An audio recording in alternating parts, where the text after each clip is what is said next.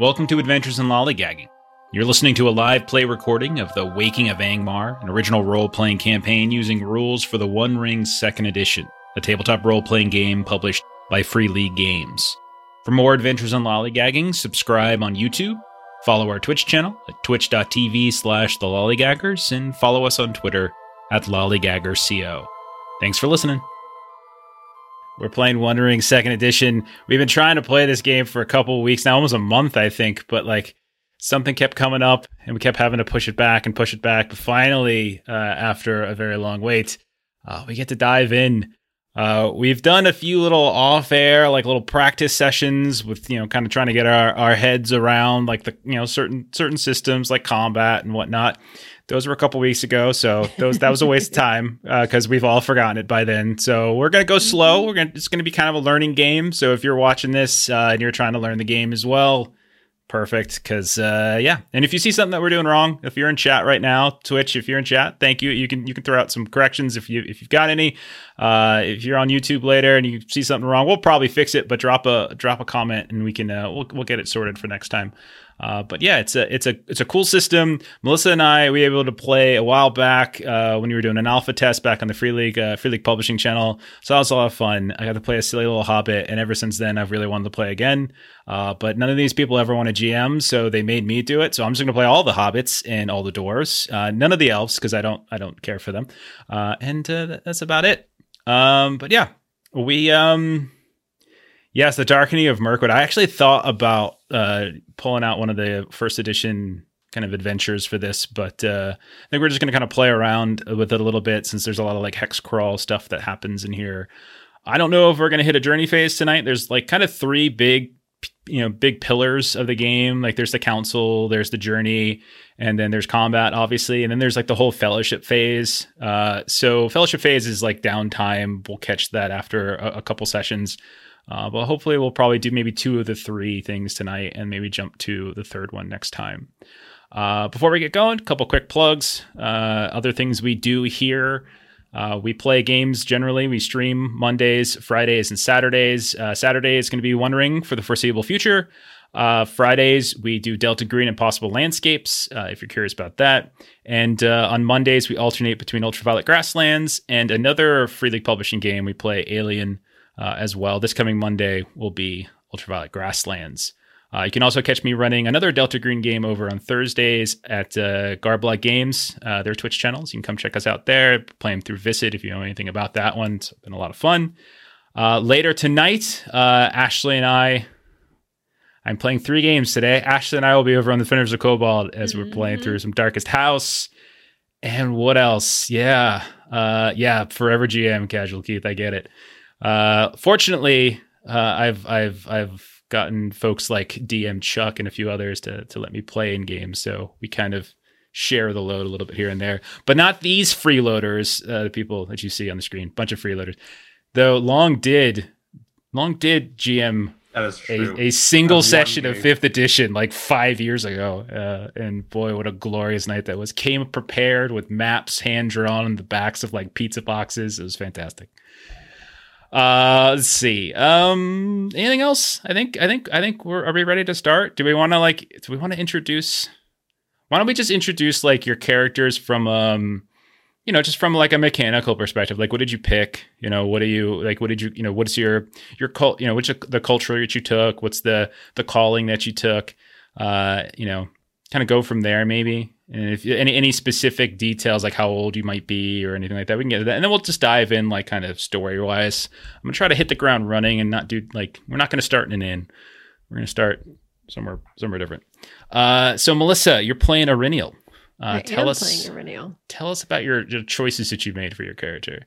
So Eryniel is a 21 year old ranger of the north. Um, her calling is champion uh, so I picked for my reward, um, my short sword is keen, uh, which helps with uh, piercing, I believe. Um, and for my virtue, I went with mastery. So I have like a bunch of stuff that is favored, um, which is very cool because I've got like, oh, and athletics and hunting and battle and explorer all favored. So those were some of the choices that I made. And my fellowship focus is Gilly. Okay, yeah. So a couple things there. So uh, in this game, if you're familiar with other games, like your your culture, your heroic culture is like there's choice right now the base game. So if you're waiting for One Ring, like the PDFs are out for those who've. Uh, I think they just dropped this week actually for anybody, but I think uh, those who backed the Kickstarter have had them for a few weeks or about a month or so now. Uh, I think the books are soon-ish. I think there's there's an update recently for those who backed a Kickstarter might be getting the physical copies relatively soon. Uh, but um, right now in the core books, you can choose between a couple different options when it comes to heroic cultures. You got dwarves, uh, dwarves of Durin's folk, technically. Uh, you've got the Rangers of the North. Uh, you've got uh, you've got hobbits, uh, but Ashley kind of did something a little special. We'll get to that in a second with her. Um, but then there's in terms of like you know in terms of like men, you have the choices between Bree folk, like so if you're men of Bree, uh, and uh, what was the other one? There's one I'm missing. What am I forgetting? Oh, we're forgetting. it. Thank uh, you, Chuck, for those bits. Uh, oh, Bardings. Thank you very much. Yeah, yeah. So those are the ones that we have options uh, for right now. I think uh, there's going to be other options coming forward. Um, there's elves too, of course. There's the Lindon elves, and like if you've got like the Rivendell, I think if you've got the Rivendell addendum, uh, you also can play like a high elf as well. But there's going to be other things uh, that you can potentially play too. Uh, the other thing is um, when it comes to different uh, callings, callings is effectively your class. Uh, so Ranger of the North being one of them. Um, we'll see. You champion. can see on the. Uh, I'm sorry, Champion being one of them. Ranger of the North is the other thing. Uh, but you can see that Long is playing Treasure Hunter. Gilly is playing Scholar. Those are two others, uh, and there's a few more uh, in the base game as well. So we tried to spread it out and have a couple different mixes here and there. Uh, and then Fellowship focus. So in the game, there is a kind of a mechanism, a pool uh, that uh, that that's shared across all of the characters in the company in the group uh, called Fellowship, and it is a resource that can be used for certain things throughout the game. Most commonly, it's used to recover hope, uh, but there's also some other special abilities and things you could use here and there. Uh, and then also, you have to pick who your favorite is, and that's what Fellowship Focus is. So when certain things happen, you can kind of get a little bonus here and there to whoever it is is your Fellowship Focus, and so that's what uh, that's what uh, Melissa was talking about there. Uh, let's see. Let's keep going. Uh, Long, tell us about is it Floi? Is it or is it Flowy? No, it's definitely Floi. I don't know. It looks like a Flowy to me. Go ahead, Floi. Yeah. yeah, I'm playing Dwarves of Durin's Folk. Uh, adult, and the calling I chose is Treasure Hunter, so he's focused on all those treasures out there. He's also okay. quite strong. Pretty much just wears heavy armor all the time. Yeah, Long was very clever uh, in some of his combos of what he picked. I'm trying to remember. You did because you got your armor, and then you picked. Well, just being a dwarf, yeah, just halves dwarf, his load, load gets his load. Yeah. yeah. So load is is like what you carry in One Ring is is kind of important. So like equipment is kind of important here. Your load, encumbrance, etc. It is it is sort of an important thing. And so Long definitely did a little bit of min maxing, I gotta say, which I was surprised because that's not usually your, your style. So yeah, it's interesting. Okay, so we've got our uh, our dwarven treasure hunter, um, and then finally we've got Ashley. Ashley, tell us about Gilly Kettlegrass. Gilly is our little hobbit friend, um, but I'm a Bree hobbit, so that means I kind of mash some of the things from Bree's Men in Hobbit and kind of go from there. Like I can only use regular bows. I can't use like great bows, obviously, because I can't hold them. They're like taller than me. Um, she's relatively young for a hobbit, I think. Pretty sure. She's 34. Yeah. Um yeah, that's a year older than is that a year older than Frodo when Frodo started his old thing? I think it was he 33, so. I think. Yeah, I don't know for sure. Don't quote me. Oh no. Um Floi is my fellowship focus. Uh, and I had, yeah, so I'm the scholar. I had one thing I had pulled up that I thought was pretty cool, but I lost it, so it's gone. Um, but yeah, my path is lure of secrets, and that means so if I start to go more down the shadow path eventually, um, inquis- inquisitiveness and curiosity are desirable virtues of an individual, but knowledge can be put to malicious use. So we'll see Mhm. how that plays out. How Jeff chooses to hurt me. Don't worry, probably not this first episode. We're we're gonna boy, we are gonna training wheels this up on the first step. Don't worry, we're gonna go nice and slow and easy. I'm not and then we're even on a into it. training bike. I'm on a tricycle. Yeah, I think Frodo Frodo is 33. Bill will turn 100 though. Yeah, yeah, that sounds right to me too. Um, Yeah. Okay. Uh, let's see. Let's see. Let's see. Let's see. Uh, what else we want to cover? Oh, did you mention that you're a Bree Hobbit? Did, is that, that Yes, that was a special thing?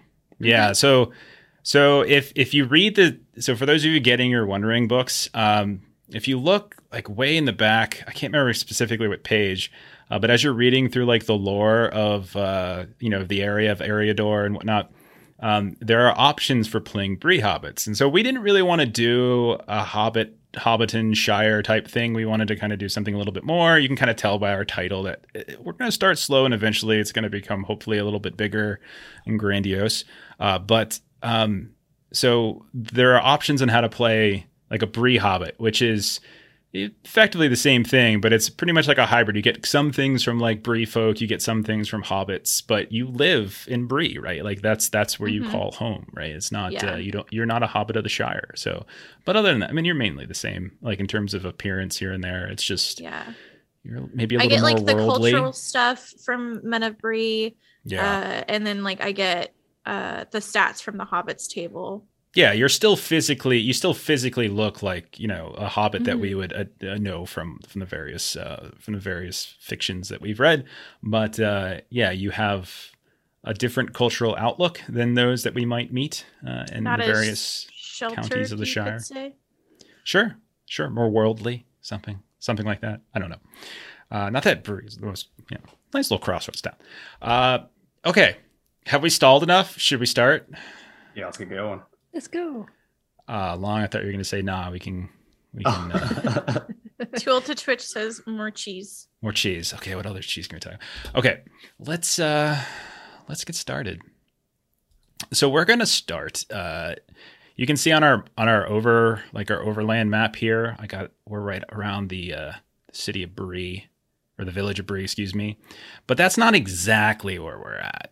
We, in fact, are somewhere else. Uh, we are right next to, uh, right next to the the village of Bree because we are starting specifically um, within what some might call a suburb of Bree, and that would be a very rude thing. Uh, others might call a separate village into itself the village of Combe. Uh, and as we as we get started, the camera kind of zooming in. We're doing our little cinematic opening. You know, we, we're just zooming right past the hustle and bustle of like a midday afternoon in Bree. We see people coming and going in the streets. Um, we just keep going down to the slopes and the sides of the hills. Um, on the other side of Bree, north towards the towards the Chetwood, uh, and we can see that it's a little scattered. It's a little smaller. Uh, the villagers here around Combe aren't necessarily as uh, they, they they're a little bit more reserved. Don't necessarily open themselves up to uh, outsiders as much, or at the very least, they they might feel a uh, a slight because they're not as paid attention to perhaps as as, as Bree. But that's where we're going to be as you all having been together for some time. This isn't you're not just meeting, uh, and you are uh, you are kind of on a task given to you by your patron. Uh, your patron, your starting patron being Balin, and everyone probably knows Balin if you if you, if you know the Hobbit, etc. Uh, you've been tasked uh, to do a favor to go because Balin has heard that around the village of village of Combe there have been of late some peculiar attacks uh, and some frustrating attacks uh, on livestock, uh, specifically around the village of Combe on the edge of the Chetwood. Uh, and Balin has directed the three of you uh, to speak with a friend of his. Uh, and that friend is a woman, is a, is a is a woman by the name, a hobbit by the name of Rosa Goodborough, who is apparently some kind of sheep herder, goat herder. Uh, and as the camera zooms in, in our little idyllic village of of Combe, much smaller than Bree itself, but proud nonetheless. We can see a fairly horrific sight, in fact, uh, which belies the otherwise you know positive sounds of the music and the greenery of the area As it's a midsummer afternoon. And we can see that scattered across the hills uh, the slopes of these hills and the shadows of the the chetwood trees we can see an array of different livestock that are sadly laying inert on the ground. We see sheep, we see cows, cattle, etc. Um, and you know, as we're flying over, there's maybe a dozen or more of these animals that are scattered about. Um, and we also see, in addition to this very fiery red haired uh, Rosa Goodborough on top of a uh, on top of a hill looking down, her back kind of leaning against what looks like you know corral of some sort for for her uh, for her animals, which appears to have been broken. Uh, there's kind of a, a, splintering of the wood and something has fallen. Uh, the three of you are somewhere in the area performing an investigation of sorts, trying to get to the bottom of what exactly happened here. So we're going to go one by one here, and you just kind of tell me where you think your character might be at the start of this this little moment. So Eryniel, where would you think, after being, after after coming here, you all agreed to do it. Where would you be if you were going to start trying to contribute to investigating what happened to these animals? So, uh, two of Eryniel's distinctive features are bold and swift. So, I think she's pretty much sort of always like at the front, like moving quick. So that's definitely where she is, you know, sort of ahead of where everyone is. Um, and just really kind of that's her kind of position within the group up front, sweeping the landscape, keeping an eye out. Okay, would you say you're like on the edge of the of, of the the forest itself along the Chetwood? Would you say you're kind of looking for tracks? What what kind of like assuming this is like an investigation, right? Like what what would you be looking for? So I would be let's see. Um hunting is favored for me, so looking for tracks. Okay, so you're looking for specific tracks. Perfectly. That's perfect. So uh yeah, you can do a couple so let's let's do let's start with a roll pretty simply, right?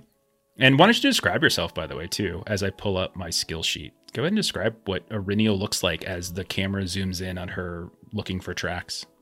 So Eryniel has uh, very light hair um, that's kind of been braided, um, and so the braid, you know, sometimes is down her back, sometimes is over her shoulder. At this point, it's over her shoulder. Um, she is dressed as you would expect for a ranger, um, you know, so definitely the the you know um, green green cloak, gray clothes. Um, and she has on her back her bow and her short sword. Okay. So you are specifically kind of you're looking for some kind of tracks of some kind. Okay. Mm-hmm. Um so groups so again i'm just going to do a lot of explaining for the first episode or two because they're like learning games and some of it's for us but some of it's for folks who are turning tuning in and learning the game as well. So like groups are kind of there's 18 different skills right when we do skill checks.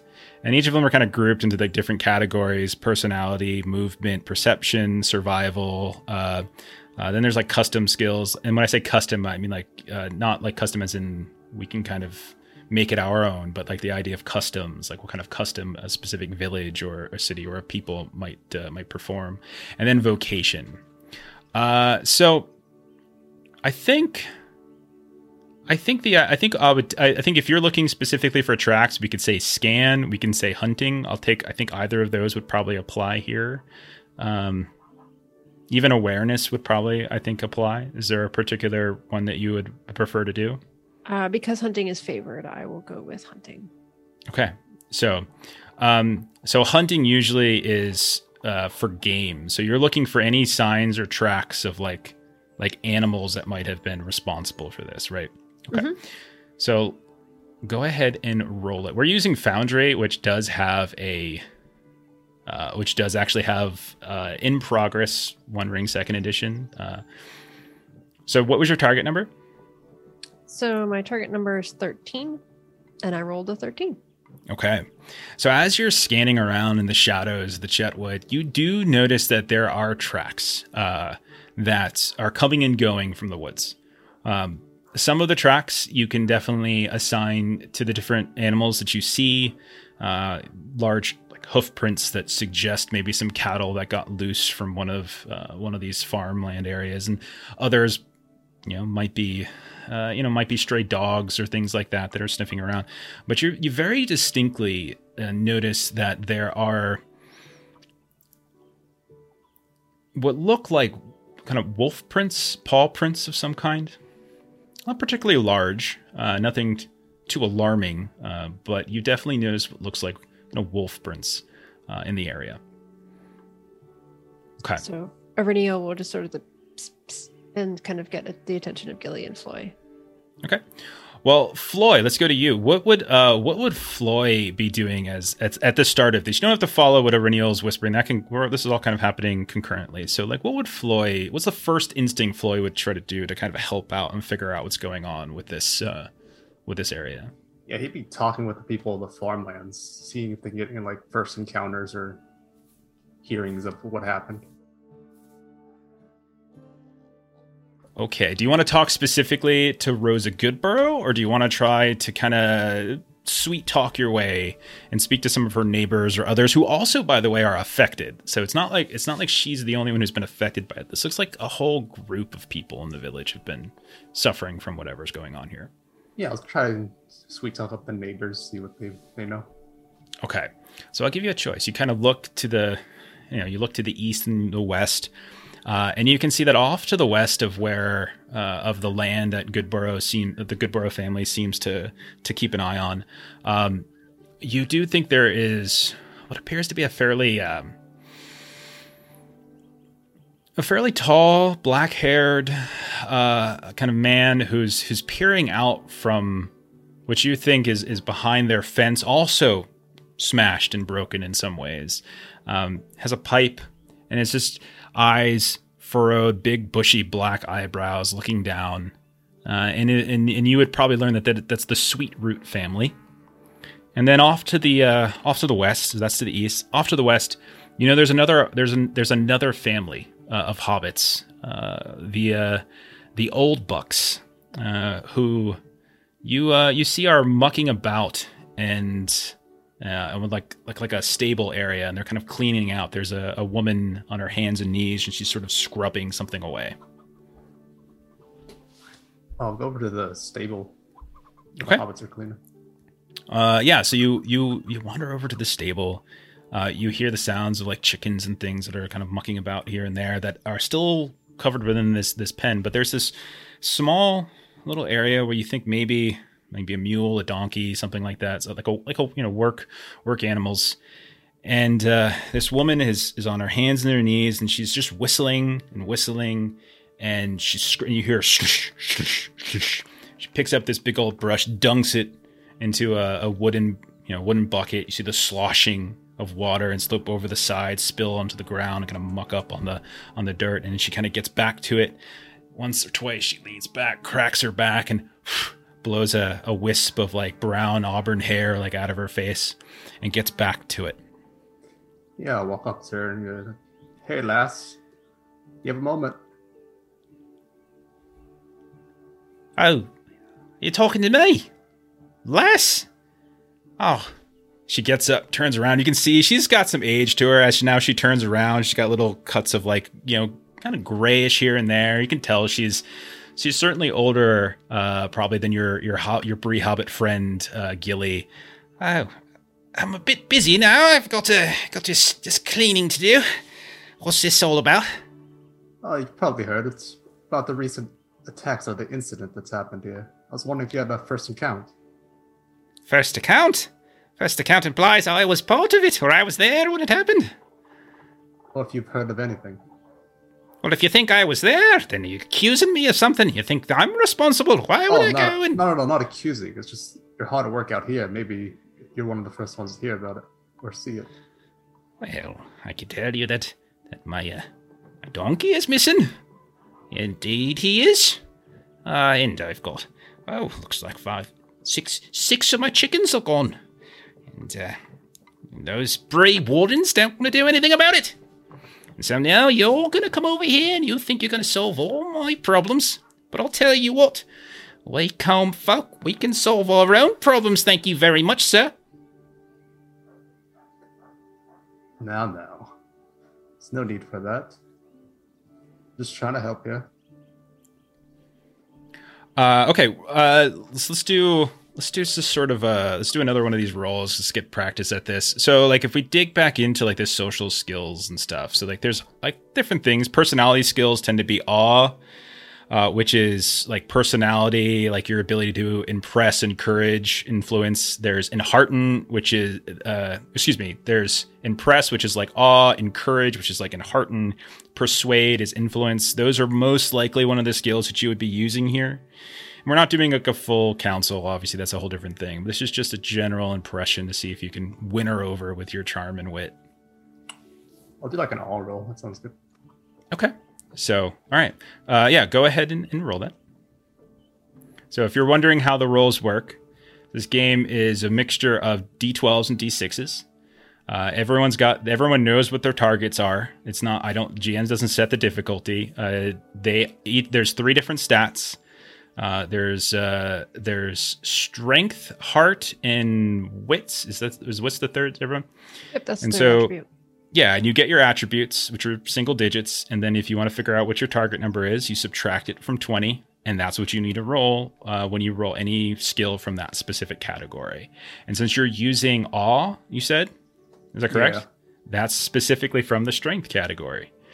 So you would be you'd be targeting your yeah whatever your target number for strength would be. Here comes the roll. Okay. Ooh, it's a failure. So the D12 is what's called a feat die. Uh, you roll that with basically every roll, and then your D6s you roll a number of those equal to however many skill points you have. You add all that up, and if you hit your target number, you're good to go. There's a couple things on the D12 that could either you know be an auto success, great news for you, or it could be really bad, the Eye of Sauron. Uh, and then if you hit like a, a six on a D6, can potentially increase the the value or the quality of your success here and there. But she looks to you and she's just, you know what? I don't know who you are. I don't know what you're what you're after here. You're asking questions. You just out of the goodness of your own heart, you're coming over into my my stables, interrupting me. It's bad enough that I've got to figure out what I'm going to do about these chickens. It's bad enough that I've got to spend all day mucking about in the stables, blood everywhere. Who knows what happened to my poor sweet donkey? I just don't I don't need this right now. Why don't you go bother somebody else right now? It's not like you're going to do anything at all. I don't even know who you are. Off with you. Off with you now. Go, go, go. And she just sort of she's like waving the brush at you, and so like these soapy suds are just kind of hitting you, getting caught up in your dwarven beard. She shamefully shoos you away. All right, all right. I'll leave you alone. I'll just leave it. Okay. And then finally, Gilly, where would Gilly be at the start of this? So, Gilly, like Ashley, is naturally drawn to things she wants to learn about, specifically these poor dead animals. Okay. So, Gilly's probably like hunched over one of the goats, and she's got like a book held open in one hand, and she's like quickly flicking through with her pinky because her other hand she's been touching blood, like her other fingers have been dipped in blood. She's trying to like keep her book clean, and um, she's trying to like compare like wounds to see if she can identify like bite marks or something. Oh, that's wonderful. I love this. Uh, I like how even in uh, The Lord of the Rings, you found a way to make your character just like totally like witchy creepy. Like I you're didn't just even going, try it either. do, do, do, do, rip it out, this and that. Okay, so uh, let's see. We could do. Um, I'm trying to see. So, like, there's no real like science skill. Healing could probably be really good if you have healing. I could take that. It's more kind of an understanding of how they died. We could. Uh, I'll take that. Uh, if you have an idea of what you wanted to roll, like I throw it out there. hoping for like either like insight, awareness, or like even stretching it in like lore, like matching it to what I read in a book. I think insight's more about like being able to tell whether or not someone's lying to you. Well, like D Yeah. and you know D and D. Uh, awareness. I think awareness. Yeah, that's fine. We'll we'll do awareness. Okay. Okay, so give that a roll. Oh, ho, ho, ho, Oh. I am extraordinarily successful. you uh Wow. you crushed that. Because first of all, you were favored on the roll, which meant you got the roll two d12s, two feat die, Mhm. take the better, which is good because you dodged an Aya on that way. Yeah, I did. And then you had two, you got two ranks in the skills. So you have to roll two d6s, and you roll two sixes, and a six on a d6 is is basically like an extra success, right? It's like not an extra success so much as a you get you get more. In this case, you're just going to get a little bit more information. Awesome. So so you've got your you've got one hand with the book, kind of maybe it's a it's a picture of anatomy of a sheep, uh, something like that. You're seeing you're trying to get some kind of very carefully drawn, uh, like quill drawn. Uh, like my own notes and like the margins. Okay, maybe yeah, maybe you wrote it perfect, Mhm. and uh, or something like that, and you got your hand just like kind of wedged all the way in. You noticed a couple of things actually, uh, and this is probably not the first body. Maybe you've jumped from body to body, but you've noticed that that all of these animals died actually very very cruelly, and even a few of them were still alive. From what you've heard from Rosa and some of the others that may be lingering here and there, watching disapprovingly as three strangers go about trying to fix their problems. Um, but you notice that almost all of them were killed by sort of a similar wound, this this heavy slash right across the belly. And you can see that in, in a sort of horrific fashion. And it's unlikely any of them would have survived, but it looks like they were, you know, like they were just left here to just bleed out from these horrible, horrible wounds. Uh, that's first the first thing you notice.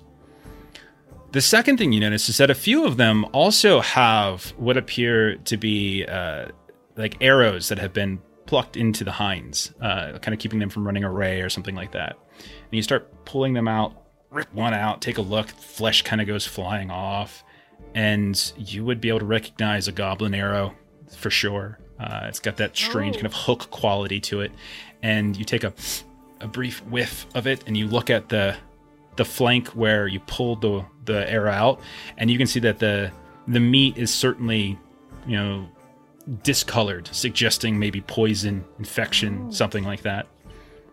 Um, so that's t- yeah. So that's two things. You got what? An extraordinary success. Let me see. Do I have a third thing I can give you? I don't think I have a third thing. You just rolled too well, Ashley. I did, I guess.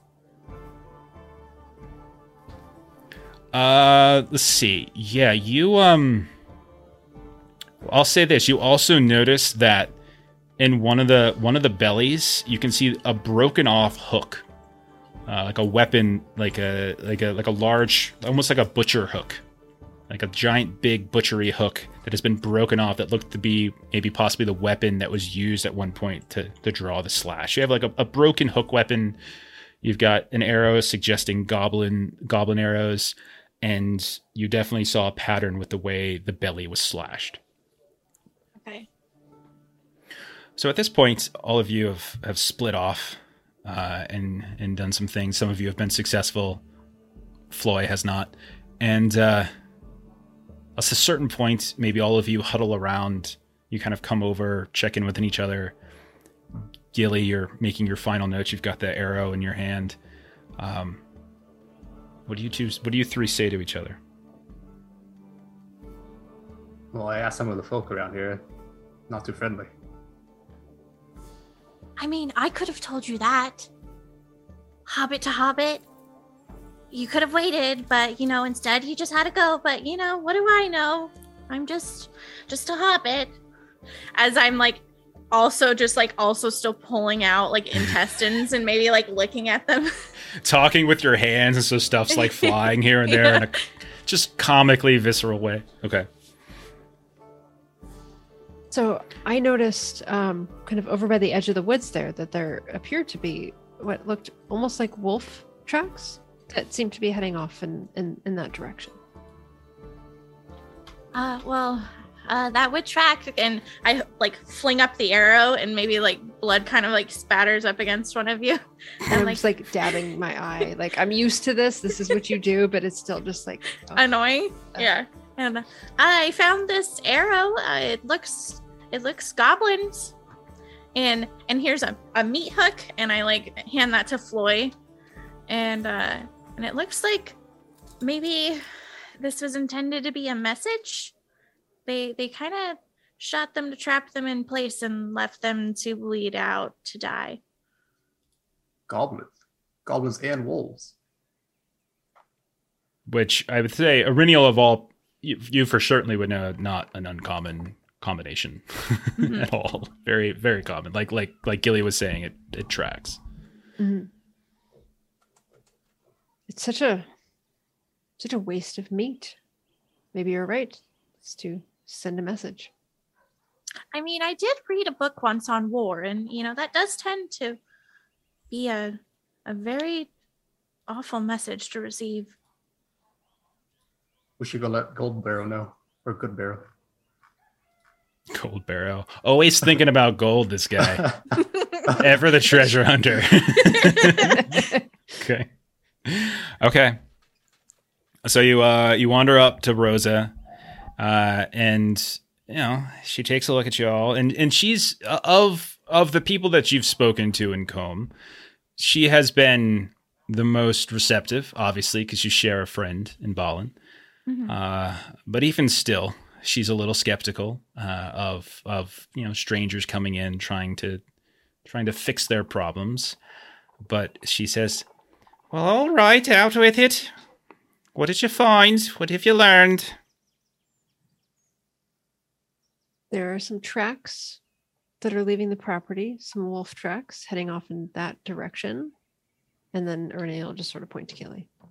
Ah, and it looks like goblins killed your livestock.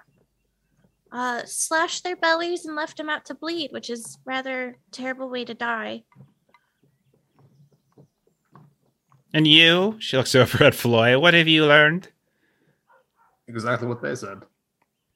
Hmm. You see, like she just furrows her brow and just hmm, kind of like a, a disappointing. Well, I've also uh, I've been speaking with my neighbors, and apparently, uh, some of the farm the farm uh, creatures aren't the only ones who've been um, put off by this attack. One of our uh, one of our lumberjack friends, uh, Elisa Briarcleave, she seems to be missing. Or rather, she went off into the Chetwood in the very direction that you pointed at, Miss. Um, what was your name again? And she looks over at Eryniel. Aurelio. Hmm. Hmm. And she just again disapproving shake of her head as as you as you utter she went off yesterday evening to do a, a bit of reconnaissance. She's got a bit of a, a small shack out in the wood, not too far away, and she hasn't returned at all. We're quite concerned, in fact. If what you say is true and there are goblins running about in the woods, We would have your neighbors sent anyone after her? do we look like we can fight goblins? We would uh, be happy to continue our investigation if that is what you. Oh, you'd be happy to Desire. continue your investigation, would you? Investigation that I gave you half the information that you now have, or at least a third. That there's another missing woman out there who might be able to lend a some sort of hand into this. What happened here? Well, sometimes it's about information, sometimes it's about action. You just said you are not necessarily folks to go out after goblins, and we are folks to go out after goblins. So Are you now? Big, strong warriors, are you? Um, you ah, as like Gilly's like adjusting her books. Books falling, still had like like kind of blood smatter here. There, Yeah. weird contradiction of imagery here. Okay. Well, I'll tell you this: if you if you're looking for some sort of reward, we've got nothing for you. If you come back, I'll make you a sandwich, give you a pint, something like that. But if you want reward, then you better be speaking with your your friend Balin. He's the one who could help you here. We, I didn't ask for any help, but Oh. he sent you here nonetheless. We're not here for the reward, honestly. It's just I love knowledge and finding things out and to help help everyone around us. So I think we should go look for Miss Elisa. Uh, could you point me in the way of her cabin? Do you see that uh, tree line over there? And and she Just points, points to towards the it. north. Uh, yeah, and then you just watch as Gilly just kind of starts, "Thank you," and starts marching off towards it. Uh, d- okay. well, you have fun with that one. She seems like she's going to get one of you killed one day, but so be it. She was able to provide us with information and let you know what happened to your livestock. So she is valuable to us. Good day. I could. I, I never. As you turn around and walk away, you can hear her just huffing, and she looks over towards Floi. And what do you have to say about this all? I shift my battle axe. That's always by my waist. And I say, We'll take care of it. If we're not back, then you know we're dead. Well, then, you have fun out there, then. And so, uh, okay, yeah, you turn away and you just hear her mumbling like about like strangers, out of towners, always messing around in our business. Never ask for anything. I'm gonna have a good word with Ballard next time I see him. He is not gonna get my my my decent price on mutton anymore. And uh, yeah, so you guys want to go into the Chetwood? Is that what you're telling me? Yes, we do. All right.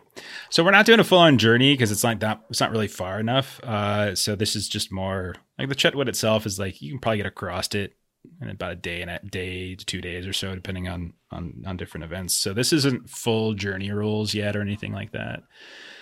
Um, but yeah. Um, how about this?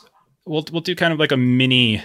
Uh, sort of a mini idea here, like who would be kind of leading the way and and and trying to continue to you know, look for tracks or trying to find their way, stuff like that. Like who who would be taking point on here on this is effectively what I'm asking. I do a favorable scan, if that's something. So I Scan would think be useful.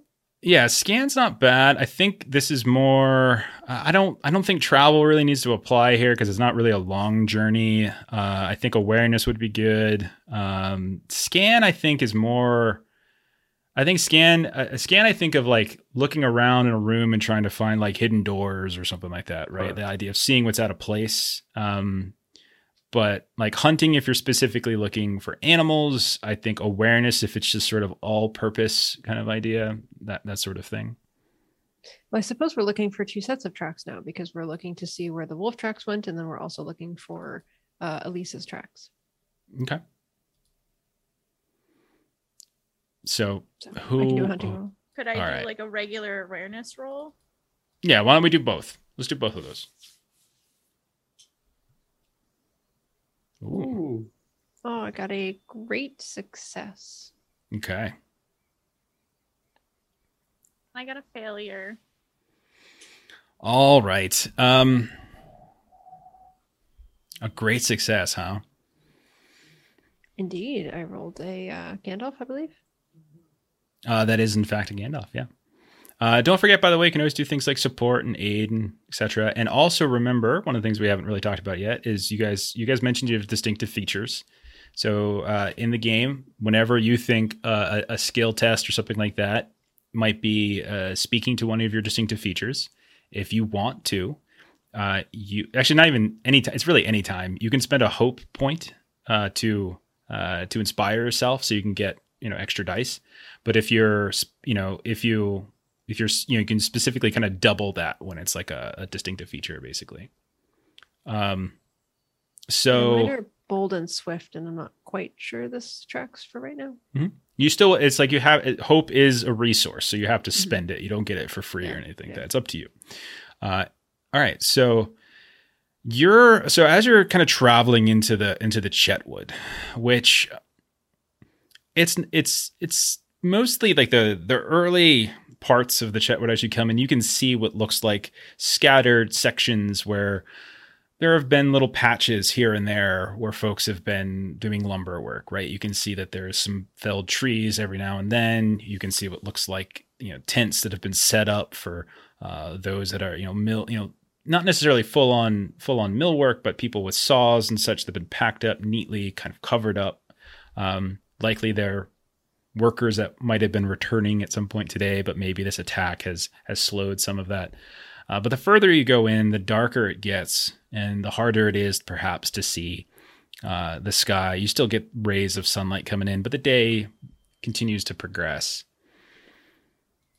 As you're looking around, Gilly, you're looking for effectively you're looking for any signs. Uh, thanks for that sub, Aaron. Appreciate that.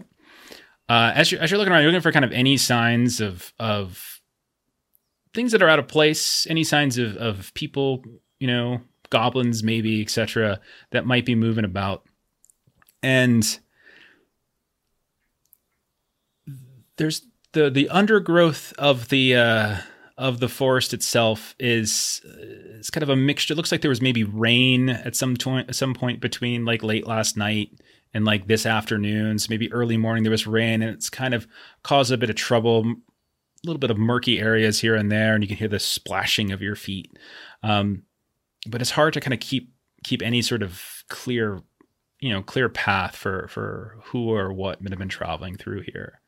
Um, however, you do notice more than once what looks like additional signs of paw prints. Um, but with a great success, there's there's something that kind of was bugging you in the back of your mind um, a little bit earlier, uh, and that was that the paw prints didn't like you you've you've tracked wolves before. Like they're and they didn't seem very particularly you know particularly big like these these paw prints. And, and you've seen some some wolves themselves. And it's it's not common for wolves to get that close like the, that they pulled right up onto the edge of like this village is a little bit peculiar like certainly wolf attacks out in out in the plains or out in the, in the forest but like that close was peculiar unless they're driven obviously by by somebody else but you're starting to get the feel that maybe they're not wolf prints at all. Maybe wild dogs, um, something like that. It's you're starting to get mixed mixed readings, um, and the further you kind of go in, you begin to see pathways sort of diverge, and you can see what looks like at one point a Eryniel, kind of human footsteps big enough boot prints, mud here and there, coming and going. And there's a handful of like these paw prints that you would subscribe to, like wild dogs or, or just large, like mastiffs or something like that. But then there's this other like wash of tracks that goes sort of kind of parallel or kind of off northeasternly that has a mixture of of those larger wolf prints, but also scattered signs of of like rough boot prints. And so like you almost feel like there's there were two paths that eventually diverged, like two groups that split off in some way. And does any of that look like goblin? You yeah, the the the the latter of the two is okay. giving you that vibe because you can see like a uh, like at one point in the where the dogs kind of broke off, you can see what looks like a big tall, you know, like tall, you know, for a tall person, like big meaty human boot print Thank you for those bits, Aaron. We got ourselves a couple. We'll we'll do yeah, we'll do our rolls. Do we want to do re rolls or do we want to do like uh, bonus die? What do we think? I like bonus die. We'll do bonus die. Okay, so we'll say 100. So we're setting up our our bits rules. 100 bits equals an extra d6. Does that sound good? Yeah. All right. And so, it, so yeah, yeah, that works. I think I like that. So we have, I think Chuck gave us a couple earlier. So we probably are sitting at six right now. So there's six free die to have at some point. So, uh, Gillian Floi, it, we seem to have a choice. We've kind of had some some tracks, but now we've got some that go that direction and some that go that direction. So, do we want to follow the goblin and the wolf tracks, or do we want to follow the human tracks? Go see if this Elsa's still alive. Try to find uh, Elisa. I think we should try and find Elisa first. At least send her back. Make sure she's not dead. And Gilly just keeps going in the way you point. She's trucking along. That's how we're going. Okay. So you're heading you're you're following the human human boot print and like what look like dog dog prints. Yeah. Yep. Okay. So those kind of start veering off and they go further and further east. Like both of them, you know, both sets of tracks are coming northward from from Combe into the Chetwood. But then the group of what you presume are goblins and maybe wolves veers off sort of northwesternly and then it's a little bit of a sharper turn for the human and the the dog dog prints, and that eventually starts veering off eastward after after a spell. And by nightfall, and you can see it's dusk, sun's going down in the west on the other side of the chet. What you're on the eastern edge of the Chetwood, you can see that the the prints go off into the Midgewater marshes. Uh, not a very hospitable place, swampland, marshy land here and there. Um, all manner of like you know, weird creatures that could potentially annoy you from time to time, but uh, it's not really a place that's easily traversed, but doable. But you do see that eventually the boot prints uh, that that I would say, Eryniel, you're with your great success, you would know that somebody was trying to cover their tracks, but you were just with your great success, Just you managed. Yeah, you're just too good. You just managed to like pick up on them from time to time. But once it gets into the the kind of the line of the swampy waters, you just lose them entirely. But you know that they've that that pairing, that group has disappeared somewhere into the marshes. That's true, Aaron. You did owe Melissa. Melissa ruined our Delta Green game on Thursday with her silly Matter of perspective. We're getting a divorce because of that, Aaron. Did I tell you? Okay. All right. So what would you like to do? And It's uh, and it's nearly it's nearly nighttime. Followed the tracks as, as far as I can, but um, if that is Lisa, she's been working hard to not be found. You think it's Goblins. not to be found from the, by the goblins, right? I'm not a, fa- yet to be determined, but possibly. not a fan of traveling in the wetlands in this heavy armor, but should scan around. Well, they did say back there that she had her her home. So maybe uh, I don't know. We could go check out there, see if it there's signs of of combat or something, or if she just is out hunting. So, Jeff, where is her house compared to where we are? Like, I'm assuming, is that back where we came from? Yeah. It's back a ways, yeah. Uh, likely you would have you would have passed by it uh, relatively quickly. Uh, it's not so much her home, but just kind of like I was saying with those like lumberjack lean-tos, like a little like a workplace setup area is kind of where it was at. Like a, just a place where she would probably set up for for time, uh, park a workhorse, something like that, um, in a small Jeff, wagon, I- and kind of pull away. Could I try, and, and maybe this is included in what I've been doing and trying to track, but can I try to like, can I get up a tree and try to get like a different perspective on the landscape? Or is that kind of part of what I've been doing?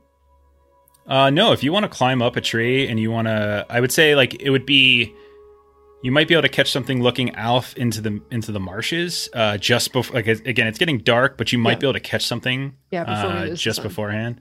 Mhm. Uh, but it would be a little bit less useful looking westward back towards the the woods. Um, okay. Uh, go ahead and uh, let's do like an athletics roll. Uh, climb up that tree. Yeah, no problem. Success 18 over 13. Okay, so you get up the tree and you scan around into the marsh itself, which uh, still has trees and stuff here and there, but they're scattered. They're a different kind. They're crooked. Everything in over the next several miles, not that you can see that far, is is swampland, marshland. It's just unpleasant. But you do at, at, some point in the far distance, uh, just on the edge of your vision, you do see what looks like a small plume of smoke that's coming up, almost hidden and obscured, uh, just barely peeking out from uh, above what looks like a ridgeline of those those kind of crooked, gnarled trees, suggesting that there is a campfire deep into the marshes somewhere. And so, how far do I estimate would uh, travel time be from where we are to where that is? At night, you would think that the travel would be a little bit precarious, um, but not you know not impossible. Uh, but you would think that it would probably take you a couple hours, uh, and in the dark through already difficult terrain, might be might be a little troublesome. What do you say? Are we up for some nighttime marshland travel? Aye, let's get to before something else does. Gilly, maybe you can get some of that blood off your hands in the water as we as we go. Yeah, and just attract leeches. No, thank you. Oh. and she'll just hike her pants up higher. So equipment wise, it's just what we started off with, right? Or it's like Right. So equipment in One Ring Second Edition, there's there's war gear, which weapons and armor and shields, right? Uh, then there's useful items, and useful items, the amount that you can carry is determined by your uh, your uh, what is it called? Your quality of life. What am I thinking? What's the phrase? No, it's oh, It's um, by, by your wealth, standard of living. That's standard that's one thing. living, And so uh, a useful item is specifically an item that you can use to get a bonus die on a specific type of roll. All right. And you all should have, I think we, we did those. So We like did. pulling up Long's, for instance, uh, on Floi, he's got like, uh, he's got maps or stone carving tools, right? So stone carving to- tools, if you ever try to roll craft, you could potentially use your stone carving tools to give you a bonus die in craft. Um, and those are the only ones that need to be designated. Other things like travel gear, usually stuff that you don't have to mark on your sheet unless you want to, like it has some sort of you know important purpose to you. But things like cloaks or something like that, that's not worth. Like we assume that you probably have it. so since it's getting dark, you can pull out like a lantern, or like I happen to have a lantern. I do. I do believe that that's one of the things you put down, so you can specifically use that uh, at this point, possibly to to benefit you in some way. Mhm. Okay. Uh, all right. So you all begin to uh, kind of dip into the uh, into. You're going into the marshes at night. Marshes at night. At night. Okay. So, uh, are you still leading the way, Eryniel? Yes, I am. Okay. You start as as the three of you dip into this this marshland area, you can feel your your feet, your boots already just like sink. You're you're 5, 10, 15 steps in and your feet just collapse into the earth as it's just soggy and difficult to move around. Eventually you start sloshing around in water. You hear the sounds of of bugs buzzing around you, sw- you know, kind of getting in your ears. You have to swat them away left and right. It's again midsummer. The heat is beginning, the humidity is kind of getting to you. You also hear like peculiar sounds, just sort of wafting on the air from time to time. Um, you hear it sounds like a distant like call, like a like a, a yell of some of some kind out, in the, you know, somewhere off in the shadows more than once you stumble across what looks like a, a an outcropping of rock only to as you collapse and step back up you realize it's some broken statue half sunken beneath the swamp water bits of moss and grime kind of covering up exactly whatever kind of runes or engravings might have been on it and its specific purpose no one really knows go ahead and everybody i'm going to say everybody can make this. Um, go ahead and make a shadow test. So, as the just sort of the oppression of what's happening here. So every now and then in the game, certain things might happen where you're, you know, the, the influence of the shadow might kind of get to you, right? And so in this point, you're going to get a chance to resist it. Um, so shadow tests, uh, when you kind of get hit by it, it's there's three different types. There's um, there's dread, sorcery, and greed.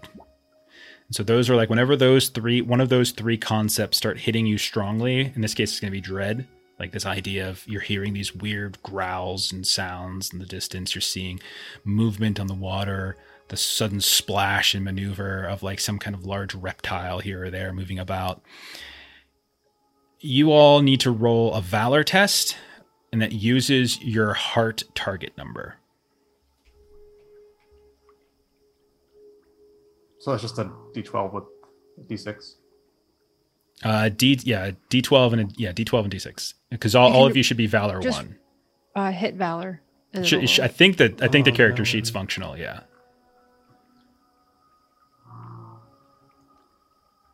Oh, is it?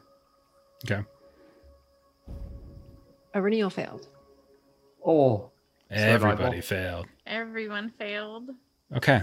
So as like the I mean, I might be overdoing it here, but uh, everyone go ahead and take a just take a shadow point. As you all of you start to feel like maybe this maybe this wasn't a good idea starting to wade into the swamps at night.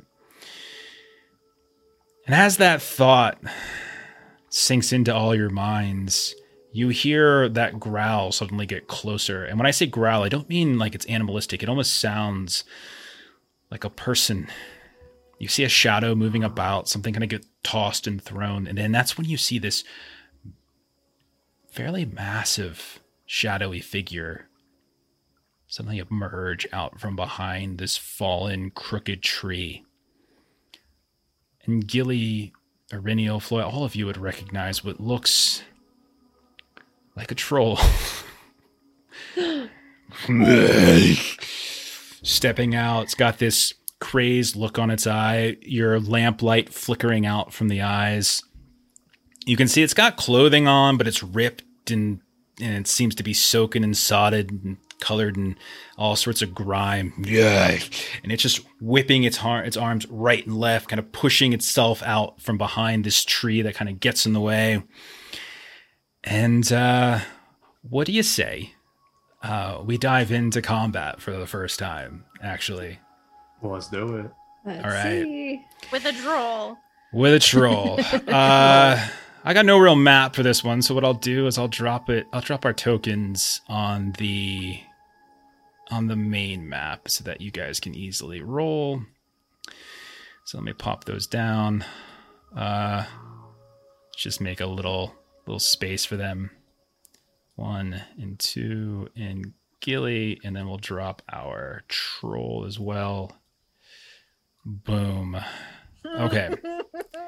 Yeah, it's a wee bit bigger than yours. Yeah. um, actually, you know what we could do? I do have another like kind of generic map. Yeah, let's do this one. That one, that's perfect. I do have a map. I'm lying to y'all. One second. Let me get this out of the way. Oh yeah, this is perfect. This is this is perfect. Like us ourselves. My stress levels just went capped out. We'll have a pretty map that everything will be on when we die to the troll in our first episode. Yep. Give it a second. It's loading up. Uh, I just pulled you all over to it, so it should be loading up fairly quickly. Okay. So we'll put you. Again, the, all of this is somewhat abstracted. We'll walk through. Again, we're going to walk through combat again because I know it's been a couple weeks since we've done it uh, when we did our practice. And even then, we were kind of like, you know, stepping through a little bit easy. But yeah, let's uh, center that a little bit more. But you see, just kind of pushing out from behind this large tree over here. Angry, hungry, and you all you all step out into it. All right, so let me put you into combat. All right, so there's that. So shall we get so let me share so let's go through combat one more time. And again, this is for folks again, if you're watching this to learn, we'll kind of go through this. Um so one of the things you want to consider is their surprise ambush. I'm gonna say for now, no surprise, no ambush. She was making enough noise that you're not completely surprised that something was there, but also you all didn't really surprise him as he was kind of hearing the sounds of, of approaching people and the relative quiet of the of the swamp. So there's no initiative uh, in in One Ring. Uh, it's it's really uh, most of the time, almost all the time, players will go first. Uh, but there's kind of two sections of combat. First, there's the opening volley, uh, and then we move into close quarters. And so most combats are presumed to start at a distance where you can kind of see your your adversary, and people, if they have ranged weapons, can potentially kind of get a quick volley off, and then they presume to kind of close into melee at that point.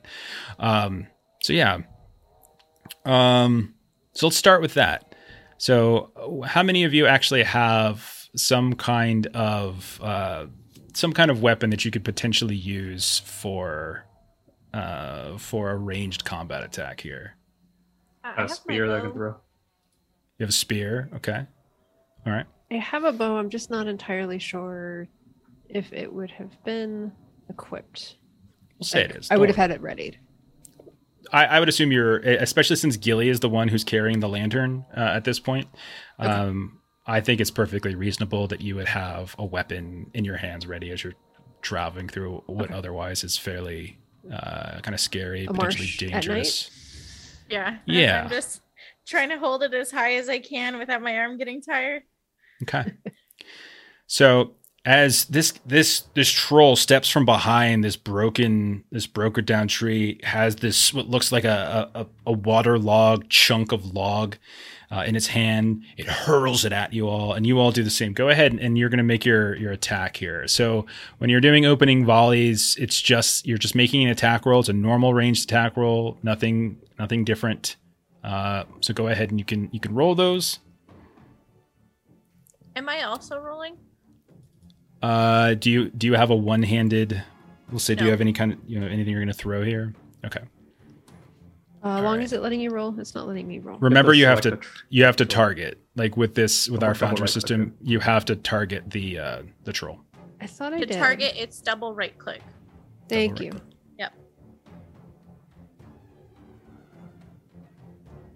Great success. Oh, I got a great success on my throw here. Look at you! Look at you, buddy. It's a failure for Eryniel. no sign of It is Lagos. Yeah, everything's gonna be fine. Everything's gonna be fine. It's first combat. I wouldn't. I wouldn't TPK people in the first combat. That's not something I would do. Third or fourth, probably. Uh, okay, so Floi, you hit. You're the one who hit Floi. I think everybody else failed. Um, so deals four damage. So in this game, success, I can add like sorry.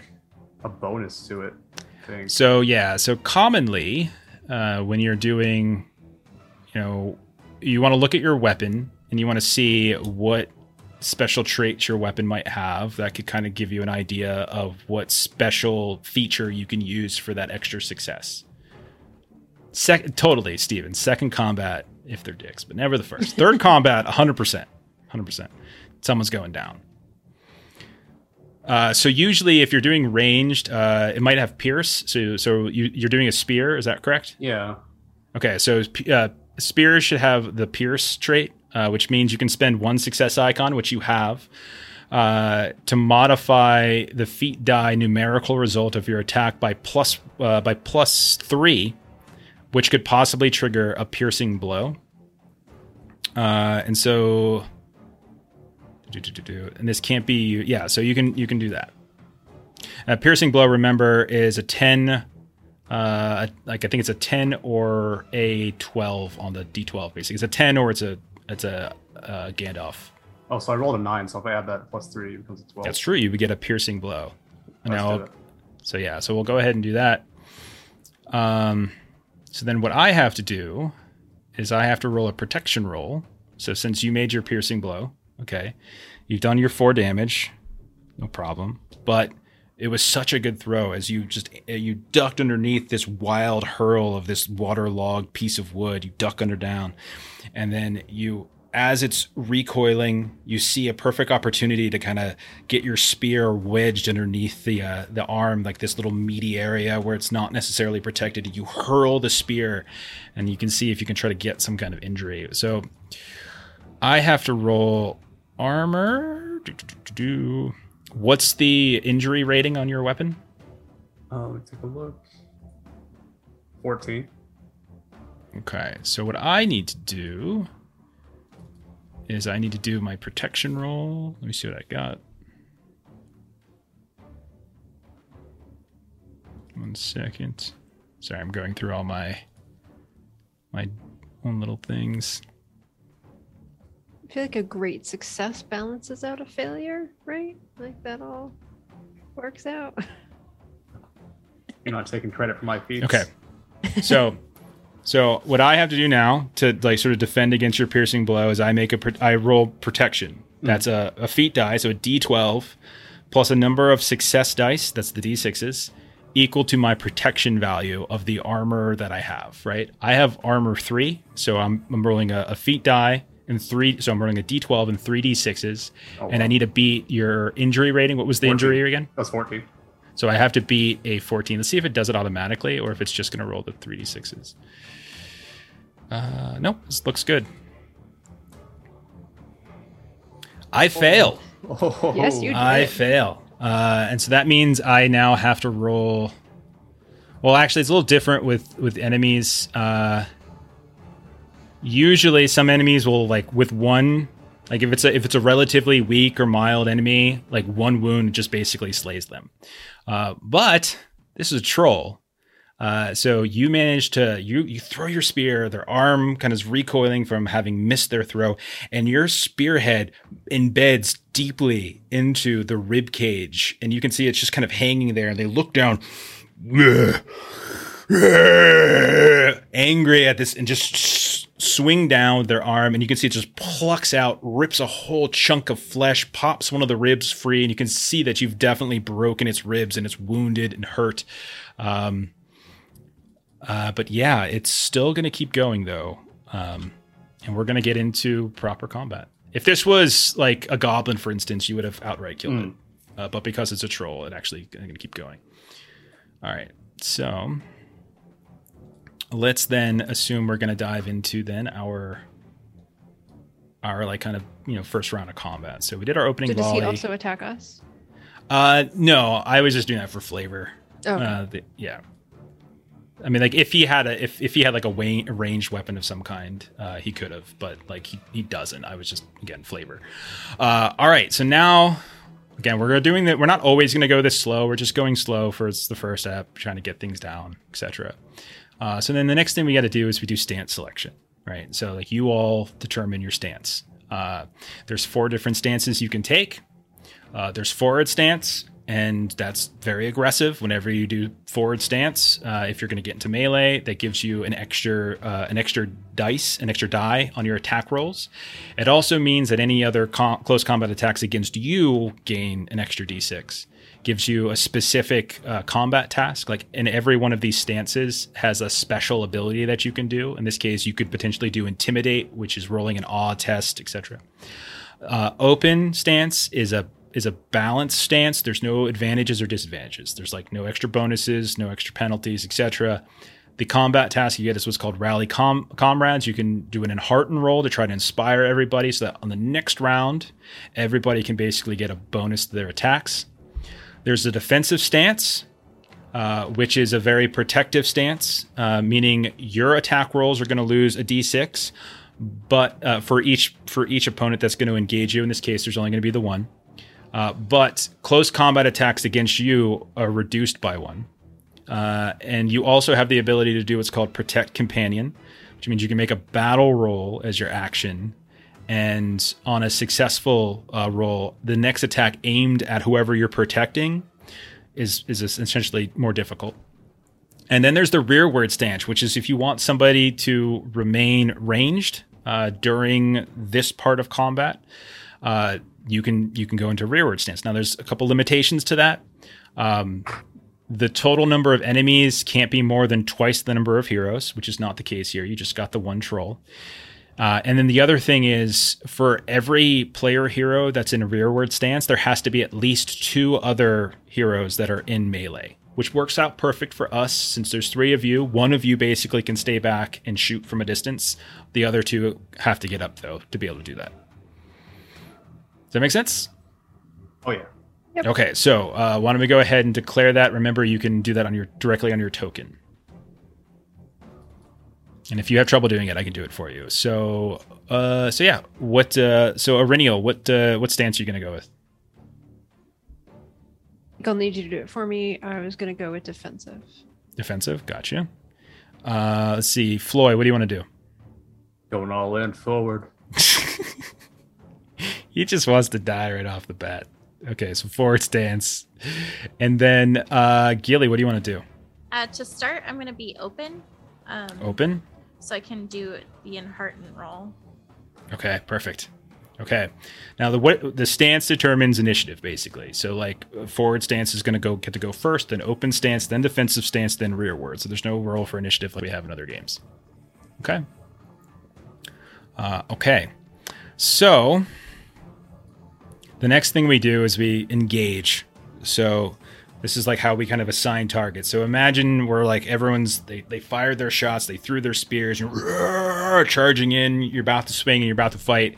And we just kind of figure out who like target assignment, like where where each people are gonna who's gonna target each other. You all have one option.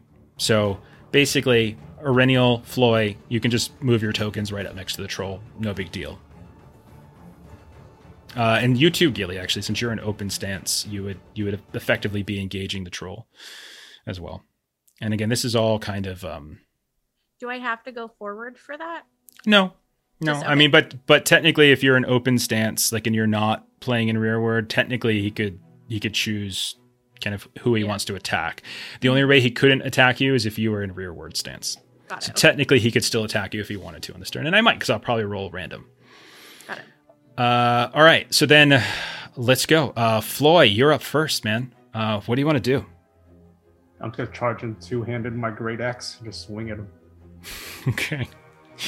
All right, you charge in, you're swinging, you got that going. Uh, do you now? Don't forget. I want to remind everybody we've got uh, seven uh, uh, audience purchased bonus die. You've got your hope that you can potentially I spend to tap in inspired. Okay. Okay, so you're So- using hope. Yeah, I'm gonna use hope here. Are you tapping into a distinctive feature? Distinctive feature.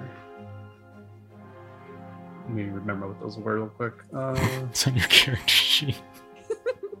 They're right underneath your common skills. You're killing me, boss. Uh, All right. uh, maybe maybe proud. Proud. Help my feats Okay. and achievements. At highest Okay. Steve, I don't know. We'll take it for now. Yeah, it's fine. Yeah, go go get it. You- Go get him, cowboy. All right. All right. All right. Uh, so yeah, go in, uh, roll your attack. Make sure you add in your bonus die that you get from being inspired and everything, and then uh, and give it a roll, man. Oh, that was close. One- That's a great great success. success. That's a great success. Uh, what kind of weapon do you have? This are you using? type. It's a great. Yeah. axe. using his great axe. All right. So with Oh. that extra, uh, with that extra success icon you get, um, with an axe, axes do not have pierce. They have. You could do a heavy blow, uh, or you can do a fend off. Uh, so a heavy blow, you can spend one success icon to increase the target's endurance loss by an amount equal to your strength, so you can get extra damage. Um, and if you're using a two-handed weapon, it would be even more. Uh, fend off is to modify your own parry rating. So if you want to increase, if you want to be more defensive because you're concerned you might get attacked this round, it could potentially um, increase your your parry rating by plus one. So you, those are the two you would have to choose from with your axe. I think I'll do the heavy blow and just add the extra damage to it. Okay, so what's your strength? Straight to six. Okay, plus one since you're using two-handed weapons. That's seven. And then what's the damage on the weapon? Uh. It's it's it's it's flat. There's no you don't roll for seven. damage. Okay, so seven plus seven. You just did 14 points of damage to this thing. Describe the blow as you come charging in after your spear and hack this hack into this guy. That's crazy. I just after throwing the spear, I just pull out my great axe. I think I'm like stomach height because I'm pretty stout for a dwarf. So I just slash into his abdomen. Okay. and he looks down at you and he's just hate just filling his eyes. Um, next up, it's gonna be Gilly. So I want to do an enhearten roll. So uh, I am going to use a point of hope to use my distinctive feature, True Hearted, uh, to give me an extra dice. And uh, for funsies, no, I won't. I'll just do that. Okay. okay. But funsies is what we're here for. Uh, okay. So bonus die. And I'm rolling. Beautiful. That looks great. An extraordinary Holy. success. Wow. That's amazing. So, hmm. So, first of all, you were successful. So that means everybody is going to get a bonus die their next round. Now, Yeah. specifically for what you're doing, it's dependent upon stance. But because you have extra, because you have extra success icons, Mhm. so normally your action of uh, what's it called again? Um, Uh, rally comrades. Yeah, yeah. So normally, if you just had a plain normal success, only people in a forward stance would have gained the bonus. Mhm. But because you've got those extra successes that's to, to make it into an extraordinary success, this basically lets it so that anybody. Uh, so if your role includes a success icon, the bonus is applied to all player heroes fighting in a combat in a close combat stance. So whether you're in forward, open, or defensive, next round you're going to get a bonus die on your attack. even rearward as well, then, right? No, it has to be a Oh, close. okay. Uh, Got it. actually, no. Wait, Close you might be right. stance. Close combat stance. It's not. It doesn't say melee. Got it, Clo- okay. This is this is all close combat. Yep. Good call. Okay. Awesome. You guys are really. You're right, Metformin. They are really popping off. I So uh, yeah, disapprove. You can't be you can't be rearward then because it's rearward or close combat stance. Yeah. So three are close combat, one is rearward. Okay. Thank you for the clarification. Uh, Eryniel comes to you. Uh, so I am. I'm gonna try for uh, protect companion, Okay. Who are you going to choose to protect? Gilly. Okay. All right. Um, do you have battle? I'm pretty sure I do. Roll roll um roll battle. Yep, Before-. Yeah, this is Oh, this is for something I roll else. battle for this. Okay. This is this is this is for something else. 19, great success. You see this thing is staring down at Floi, and you see hate burning in his eye, like, and you hear under the breath like some sort of muttering about like dwarven meat or whatever. And after the two blows Floi has left into it, you probably would get the instinctive, you know, the the, the instinct that Floi might be the uh, the choice of target on their next on their attack. Yeah. Then I will do Floi uh, Okay. for that. And I will go ahead and take one of our seven. Okay. I got you. So I'm clicking bonus die. And I'm going to try this. Go for it. Success, 15. Success. So basically, what this means is I'm going to have a penalty on my attack against Floi. Right? I lose. I lose a. I lose a bonus die. Nice. All right. Okay.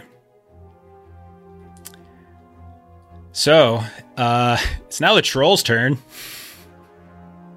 Very excited. Very excited. So there's one thing I forgot uh, when I was making my protection roll, uh, and I'm, but I'm not going to go back and fix it. Is that uh, trolls? This troll has a, an ability called hatred for dwarves, uh, which means all of their rolls are favored uh, when dealing Wow. with dwarves. Uh, so, as I said, they're going to turn dwarf meat hungry. Uh, and he's just going to look down and it's going to do this pick this huge club that you thought was just like a tree trunk and it might actually just be a tree trunk and they're just to troll smash bush and it's to bring it down in an overhead sweep um onto Floi. So, uh, okay, so f- so f- couple. All right, I need to target. Let me target Floi. Let's target for my attack, and then using the club. All right, so he's gonna get an extra feet die because it's favored, but he is going to have one penalty die uh, because of Eryniel's protection. So companion. Yeah. Okay, here we go. Oh goodness. Uh that's still a success, not a great success, uh, but it's still a success. So attacks using the club deals six damage, and you need to make a protection roll test. Uh, so the yeah, you should be able to click right in the chat window, and it should roll your protection roll test for you directly from there. and I have to get a better.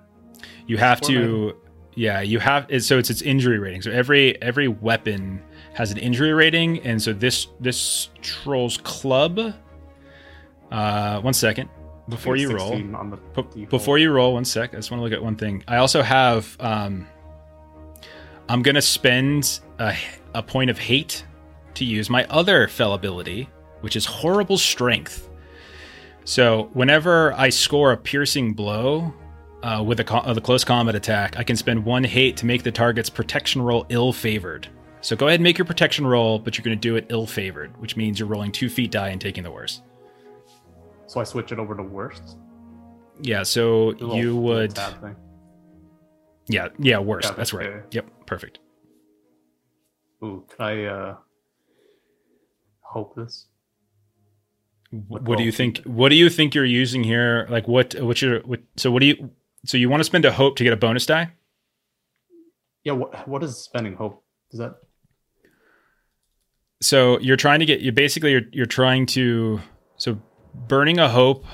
Uh, oh my god. Let me see if I explain this right. Burning a hope gets you. Uh, basically gets you an extra d6. So if you spend one point of your hope before you roll, you add an extra one d6 to your pool. If you're inspired, however, when you spend your hope point, you get double the effect, gaining 2d6 instead of 1d6. So Mm, if you think if you can make a case that one of your distinctive features is being tapped into here, that's effectively how you're going to get inspired. There's other ways I think that you might be able to get inspired too. So you if you think you can make the case. So do you if not it's if if you're still spending one ho- one point of hope, it's just a question of whether or not you're getting 1d6 or 2d6 to your pool. Oh, I see. I'll just take the one. It's fine. Okay, go for it. Make that roll, add your bonus die, you're rolling it ill favored. Oh, is that good?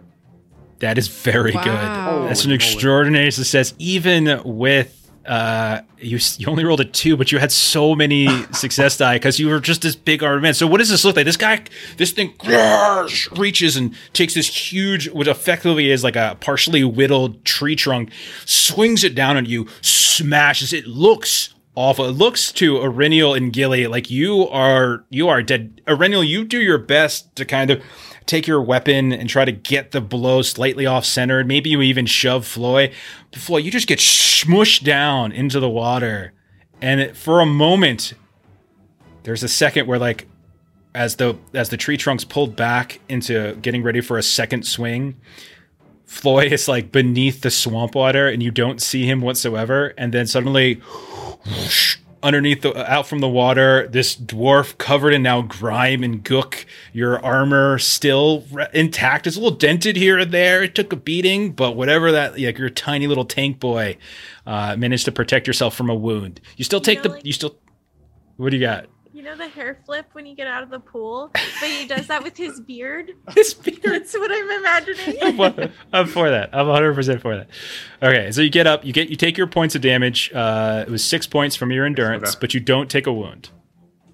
Okay. Is that all you got, big fella? Looks down confused. That usually works. Uh, and then we will move on to the next round. Same deal. Stance selection. What do you guys want? I can do it for you to make it faster. Forward still. Okay. Yeah. Eryniel, what do you Um, want? I'm gonna move up to forward also. Okay. Forward I stance want it to get my is. bonus from the unheartened, so I'm gonna stay open. Open it is. Okay. Uh, Eryniel or Floi, you can go in whatever order you want. Go ahead, Fly. Beard flip. I love it. I'll give you a chance. Kill I'm, him. I'm getting out of the water. All right. All right, Eryniel, you're up. What do you do? All you get your so you get a plus have- you get a plus one from Gilly. Don't forget. Yep. Okay. So I have switched to my keen weapon, which is my short sword. Oh, very nice. So You want to explain what Keen does? Uh, so that means that it is piercing on a nine or higher Mhm. instead of ten. Yeah, one of the things, one of the ways you advance, like there's there's kind of two ways you advance your character. Like character advancement is usually done through um, valor and wisdom rewards. Wisdom is like getting extra um, extra virtues, which are equivalent of like talents in other games. And then rewards uh, are basically making your gear like really cool and badass, right? Giving it names, like giving it like extra bonuses and stuff like that. And so you took keen, which is a way like because you get to start with one. And Okay. I am bold. So can I say that that is uh, inspired? Can I Uh, spend well, the I mean, you, yeah, I think so. You're gonna have to describe how bold this looks. Like, what's this bold attack that Eryniel's doing here? Um, I think just we've been fighting together for a while, and like beard flip means shit's going down. So I think that's like, all right, we're in this. Like, saw like he was being successful, and I'm like, okay, we've you know, like we're clicking, you know, kind of on all cylinders as a group. You like we kind of got everything working, and so now she's just like spear. Hopefully, Okay. somewhere. We're drift compatible, Jeff. That sounds that sounds that sounds collaborative. Is that bold though? Like I've been emboldened by that. Like, um, you know, Oh, kind of okay. like Flo was saying. Like now, now it's my turn to see if like I can give my. All right. If I can It's first session. We'll let it go. okay, I'll work on it. We'll let it go. Okay. Uh, great success. So yeah, you definitely hit its number. Uh, doesn't look like you got a piercing blow, however, um, but it is a great success. You got an extra success. Uh, what did what what weapon are you using? Did you say keen short I'm sword? using my yeah short sword. Okay, so you can spend your extra success to do a heavy blow. You could increase the amount of endurance damage you do. You can also do um, a pierce. So I'll you can spend. Pierce. Yeah. Okay, so you spend one six. So let's do the math first. You spend one success icon to modify the feat die uh, of your attack by plus one if using swords, which is what you would do. That's probably not going to help you here because you Oh, rolled a okay. five on your feat die. So the pierce probably wouldn't make sense. So you would either want to do heavy blow or fend off probably here. Heavy blow is just a is just a flat increase to damage uh, of the attack. Fend off is if you think you're going to be the one getting attacked on this turn, it would increase your your parry rating, making it harder for him to hit you back. Um, I did say bold, so I'll go heavy blow. Okay, so what's your strength? Uh, my strength is um seven. Okay, seven. And uh, is it a two handed weapon or is it a one handed weapon? Short sword, so it's one handed. Okay. Yep. So it'll be seven and seven additional points. So what's the damage on your short sword? Three. So seven plus three, you just did 10 points of damage. So describe what this bold flavor attack looks like. What does it look like? Um, so if I recall correctly, um, Floi had done some damage, kind of like to the ribcage area, Yeah. And so this is going to be short sword into the wound. Okay. Just going right at it, just wailing away as he kind of recoils, looks down at Flo, That should work. And why he's confused at this little dwarf suddenly popping up from the water. You just take that opportunity to just jam the short sword right into the wound. Uh, Floi, you're next. I'll get up, take another swing with my axe here. Go for it, man. The only thing you're eating is the heavy end of my blade. Yeah, I don't like iron in my diet. Unless it's from meat. Oh my god, you guys are Oh crushing your Wow. rolls. This is insane. I, could add two heavy disapprove. blows. That'd Oh my 14 goodness. damage on top of. The Can you do? I don't think you can do two of the same. I I think you can only. I I think, think, you. it's can- per a success roll. Uh, I think you can, but I don't think you can tap into two of the same type. I think you Oh, have to spend them on different things. I might be wrong on that. We'll have to double check that, Melissa. If you want to note that for later, I'll look it up. But I that that vaguely sounds familiar to me, and so we can say we'll do a heavy blow, and then you also get a fend off. So when he attacks you, Okay. you'll have a plus one as well. Okay. Uh, so what's the total then for me between weapon plus just on strength? the 14. Uh, another 14. Got it. Oh my god, you guys are wrecking this thing. It's still up, by the way. You guys have done 42 points of damage to this thing. It is still up, but it's like, Oh god. very angry, but it's looking very, very beat up. Um, okay. You guys took your plus one or whatever from Yeah. me, right? Okay. Yeah, they did. That's that was a great and hard. That made this. This is a hell of a round. Um. Uh, so that was Floi's turn. Gilly, open stance. What's up? What's she doing? Okay. So I have my short sword. Finish him. I have my sh- short sword.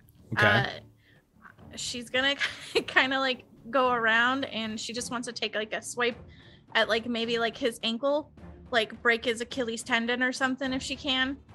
That's that's my thought. That's my hope. Um, but what I would like to see is if I can get um uh, inspiration because I'm keen-eyed. So you're looking for like a very precise like Achilles strike. Yeah, Is that what like I'm saying? going specifically. I don't know if Achilles would make sense because it's probably Or, like- underwater, but maybe like like the or, like, his hamstring. calf or something. Yeah, his hamstring. Let's just do hamstring. I think hamstrings maybe even worse than yeah. I think that makes sense, and it's probably awful. like All with the size of the troll, you're just like you're like I'm you know, you're like probably swiping up. reaching up. Yeah, Yeah, exactly. yeah. I like it. Yeah, yeah, sure, go for it. Okay. Again, first session. I'm being nice. That's why I only threw one troll at you. I'm scared. Uh, so that's a bonus die, and then can I um get another bonus from one of our pool? Yeah, you got it. Don't forget, by the way, that you all can spend fellowship at some point uh, if you wanted to to make uh, a roll favored. That's your that's your patron ability. Oh, okay. I Okay. How does this fail? What goes wrong as you go up So- and try to swing? Gilly like misses a rock, right? So she ch- takes a little hop to like try and get some extra oomph when she goes, Yeah. and she oomphs too hard, and she kind of like spins around. So now she's facing Eryniel, and Mhm. she's just like not facing the troll anymore. Nearly. oh shoot! That's radio. You're a scholar. You have books. Yeah. Okay. Uh, all right. It's the troll's turn. Uh, and since and since the troll took damage from uh, both Eryniel and Floi, I think what we'll do is I'll I'll 50-50 this to see if he continues trying to plop Floi or if he goes after Eryniel this time. So one to three, I'm gonna roll d6. One to three, Eryniel. Four to uh, four to six will be Floi. Uh, it'll be Eryniel this time. As No, little dirty man. uh, actually, no, I'm sorry. That's probably wouldn't make sense because he does hate. It's that hatred dwarves thing. I keep He forgetting. So I. Okay. yeah, I think he will because of his hatred for dwarves. Uh, No, go down, little dwarf can thing. Boom. he's gonna swing down, smash at you. Um, you got plus one to your parry. Don't forget. Uh, let's see. Just I- whack a Floi. Uh, so this is going to be favored for me, which is that's that's again, yeah, that's why that makes sense. It's, it it makes nothing but sense to roll if I have favorite. So yeah, I'll go ahead and same thing. I'll try to club him once more. Um, I don't have any pen. I don't have any bonus die. I don't have any penalty dice this time. Rare, swing hard. Shoot! As the Oh. Gandalf rune pops up for me. Uh, how do you dodge out of the way of this, or how do you how do you not get hit or take damage from this? What happens? Uh, this one I do a little barrel roll to the side. Okay. Barrel roll through the water and it's just like splashing everywhere. You just got you can feel the swampy grime all through the armor. Uh, you can trigger multiple times. Thank you, Melissa. Uh, so next time we'll know. Uh, you can You you can trigger so multiple good while doing it, though, Jeff. Like It so did good. look great. All right, that's the end of that round. Uh, we are new new round back to a stance declaration. See how this could probably be quick. We just we're playing through a little slow. Um, Same stance. same stance. Floi, you Yeah, good? Uh, Gilly, what do you want? Rearward. Gonna back up. Yep. Okay. So technically, you I think you would need to spend because on on on your turn you get kind of like a main action and like a secondary action. The main I need to actions is the swap bulk of your turn. You would basically need to swap weapons. This is Mhm. kind of where you're at since you since you did make an attack with the previous one. Um, so if you're looking, yeah, that's that's so if you decide to attack, you would need to do that first. Uh, Reniel or Floi, which one of you wants to go first? This thing is is Very frustrated. Why are you not smashed yet? Grr. Yeah, after my little barrel roll, I just pretty much take stance again. Okay. Swipe him in the knees. okay. Go for it. I'm gonna use fellowship here for that favor. That Uh, so you want to? Okay, so you're gonna you're gonna burn one of your yeah, fellowship gonna points. Try this out. So everybody needs to do this in their character sheet at the bottom where the fellowship is. You guys have a pool of five. You get plus one from Balin. You got plus one from Gilly's special cultural virtue. So you have a total of five. Everyone move it down to four. You can roll your you can roll it favored, which means you're rolling your two feat die and taking the better. Okay, you got him. Success. Uh, regular success this time. Uh, however, your feat die was a great roll, which means a protection test is coming. Um, yeah, so I should be able to just roll directly from here. Uh, again, three armor. Against a 20. Floi, you have wounded him for the second time. Describe your kill. Yeah, after just dodging and taking all these blows, all these slashes I've given to him, my final slash is just straight through his chest. "Yeah," and he just kind of does this classic like big creature wobble, smashes down into the water. Eryniel Floi, you have to tumble out of the way not to get smashed by the body as like an eruption of like grimy swamp water just covers both of you. Gilly, you've backed up out of the way, and this thing falls to the ground. You uh you all were successful. Fantastic. Your rolls, That by the way, crazy. were That was so amazing. cool. That was not how it went in practice. It was not like that in practice at all. No, I was wrecking you guys in practice. And those were just like regular ruffians. This is a troll that you guys just, just wrecked them. Oh, man. Uh, okay. Uh, I think Floi's the only one who took some damage, right? I think Yeah, he's the only little one. Uh, only took the one, too, because the second round he uh, he did not hit you. All right. Let's get back to it. So, again, this is mid middle of the night, so, you know, maybe about two three hours past past dusk. You're still in this swamp. You've got this now floating slowly sinking body of a troll dipping into the darkness. You feel a kind of a sense of, of invigoration after having defeated it but at the same time like there must be a bit of concern like holy crap that was a little closer that more close than comfort right what do you all want to do? Take a Uh. breather from pretty much the adrenaline drop, and then just try to look for that campfire we saw earlier. Yeah, how how far had we made it in terms of our progress toward that? fire? Halfway, probably halfway. Uh, was there anything check on the troll?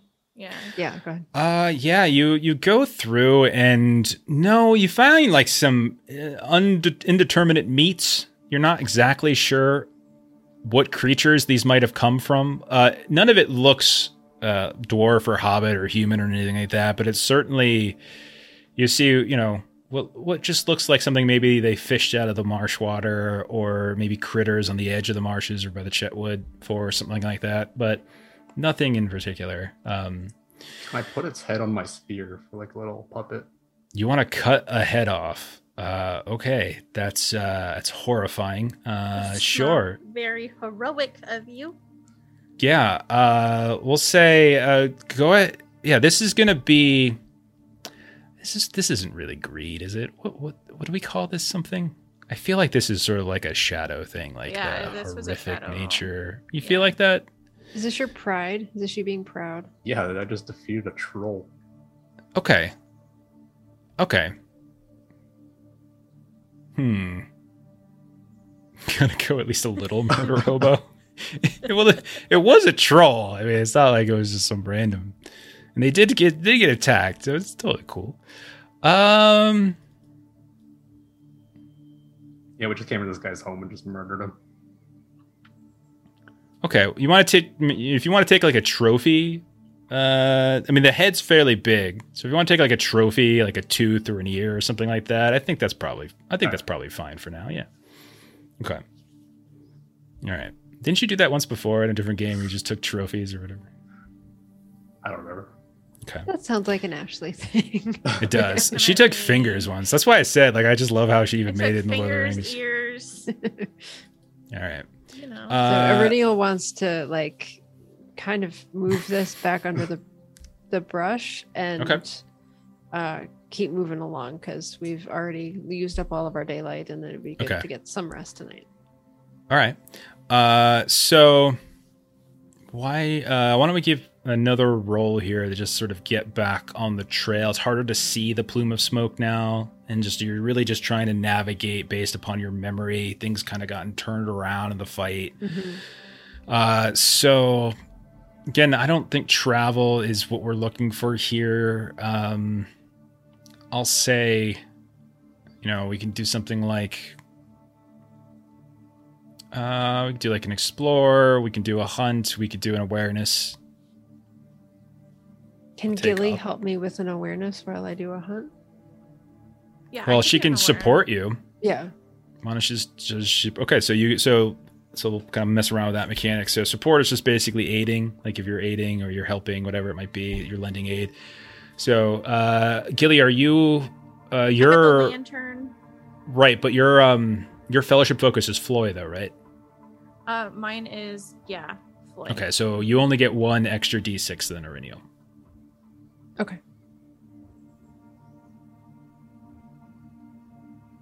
Oh goodness. Okay. Oh no, I failed by one. Okay. You uh the next that was about a I said this we'll say that was it was I said about 2 hours or so uh after dusk by the time cuz you kind of entered around dusk. Traveled for about 2 hours to the marshes, fought the troll, tried to get back on track. 2 hours go by and Eryniel, you feel certain that you should have you know you, you you were very confident at a certain point that that this was the direction that you saw it. You you kind of tried to do best to to mark trees on the horizon but as the sun comes you know goes down and everything becomes dark the whispers start to come up you know here and there from from the shadows and kind of starts to unsettle you from time to time. Um everyone go ahead and roll another roll another valor uh test as sort of as you get you feel like you're lost at this point. You've been wandering around these marshes for a bit too long. Failure. uh, we've got an automatic success as Floi rolls a Automatic success. gandalf. Yeah. Uh, okay so uh Eryniel, go ahead and take a uh, a point of shadow. Uh, same for also you gilly. as the two of you are getting a little discouraged uh, and a little frightened. Like, what else could be in here? You're still hearing the strange sounds, and then periodically, like almost like when the the water just sort of bubbles up, you see a splash around. You almost hear what sounds like a like a whisper, like oh, sw-" it's like some voice on the wind. A small fog begins to kind of roll in as well, and it makes it very very difficult. And now, not only are you uncertain which direction the campfire might be, you're actually somewhat uncertain which direction out might be. With no sun to give you an idea of east and west, you look up at the stars, but the mist and the fog begin to cover your eyes a bit. You're having trouble moving about, and you become a little bit concerned. Uh, Floi, you're still riding high, I think, from your from your troll. Maybe no, nothing in here could harm you, right? Uh, we got a posture check from Gabe. Hi, Gabe. um, so Floi, with with seeing Eryniel and Gilly kind of starting to, you can see the you see in their faces as kind of starting to become little tension is beginning to to glow. You know, it's kind of grow. Floi, how do you want to help with this? Like, how do you want to either help inspire them, get them kind of out of their get their wits going, or get back on the right path? What do you want to do? Uh, let's see what I got here.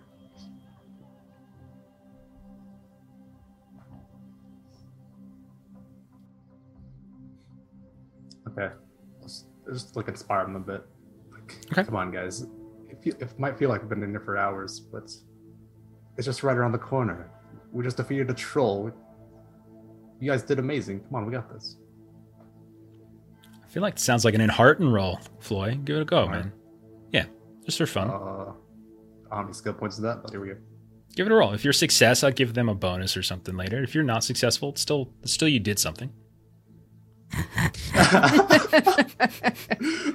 That's not even possible.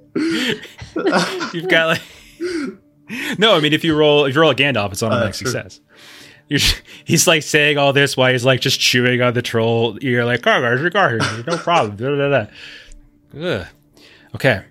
More hours pass. You're getting very tired, exhausted even, but there's no real proper place to to make camp within this marshland. You you're you're I would say Gilly at certain points you're almost up to your neck in the swamp water itself because of how deep it's getting here and there. More than once you feel something sloshing around by your feet, nipping at your legs every now and then. The bugs are stinging, biting your neck here and there. You're having to swat them. The sweat is beginning to bead on your faces. All of you just look worse for wear. Um, roll uh roll I'll say I'll I'll say I'll say this. Everyone go ahead and roll awareness.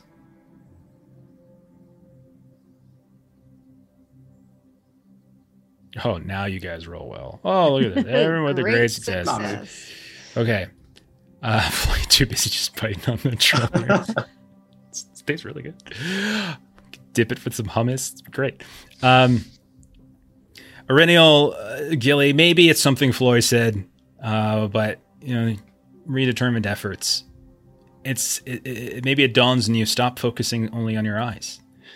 Listen, there's there's sounds, and at a certain point you hear sounds like a bark and maybe a howl, and then what sounds like almost like a like a like a whimper or a yelp.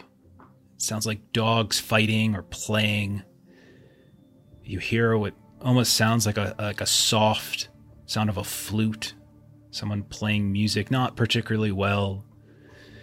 And as you're wading through the water, finally chasing after the sounds, focusing on the things that you know are real, ignoring the strange whispers that lurk, you finally catch sight of a small flicker of camplight on the horizon, and you see uh, this m- island in the middle of the marshland. This large tree has been fallen, has fell over, hollowed out, and you can see that stand, you know, sitting in there. There's a campfire that's been set up, and you see uh, at least one person lit up by firelight. You see one, at least one other shadow moving about. Someone's here.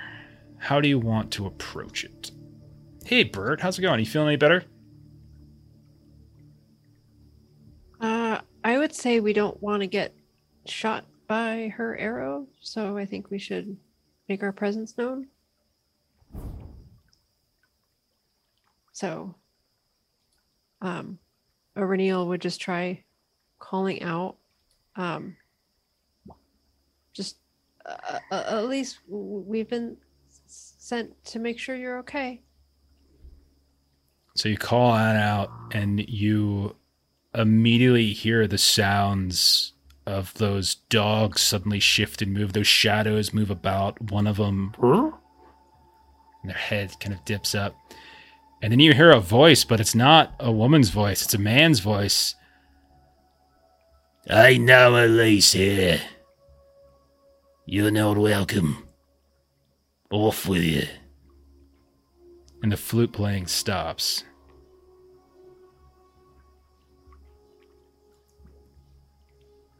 Anybody better at the talky talk stuff than me? Uh, my courtesy is pretty good, but I don't know how well Gilly herself will do. Go for it. Uh, could I do a courtesy roll first to see how well I do, Jeff? Sure. I'm going to go ahead and bring us over to a map just to prove that not everything has to be combat, but it certainly can. It certainly can. As we approach this uh, little little campfire. Oh, I closed my thing. All right, it's there. All right, so you're looking to you want to do courtesy. Okay, so Yeah. let's go through the custom skills for a second, and it's this, and then you can decide if that's what you want to do. Okay. So there's song, courtesy, and riddle. Those are kind of the again custom skills. So mm-hmm. these social skills you might want to think of them from other terms. So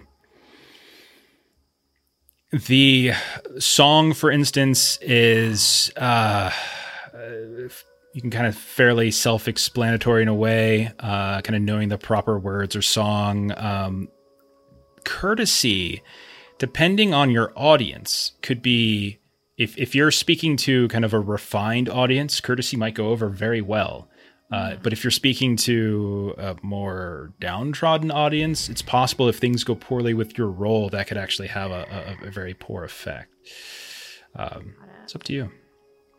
Uh, so, uh, so what we're what we're digging into, uh, we're actually going to dig in for the first time because again, doing stuff slow tonight just to get sh- get get everything together. We're going to do a council. Uh, in this case, as you're approaching this, small, simple, because there's stakes here. Uh, Yeah. Just because you know, just yeah, you're out in the wild. There's a guy out here. There's two dogs. This could go well. This could go poorly. But we're going to dig uh, into the council rules. Um, so council is, is is basically like a s- giving some structure to a social encounter and and it's not for it's you don't want to use it for all the time like like when we were doing back on the farm when we were doing our like rosa goodborough and everything you don't want to use that for that it's very simple but here you're trying to engender some kind of trust uh, from this person here and there so you might want to be you know kind of careful Uh, so let me dig out those rules and I can walk everyone through them. Uh, so, all right.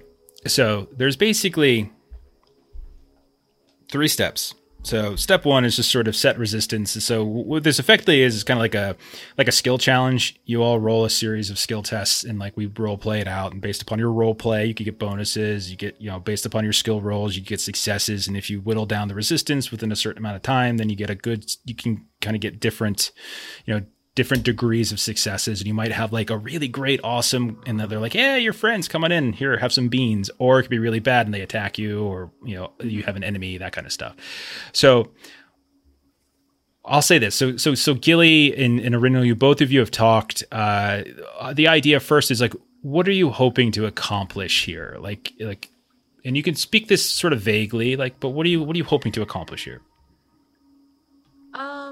I think more than anything, if he's maybe seen uh Elisa or come into contact with the goblins.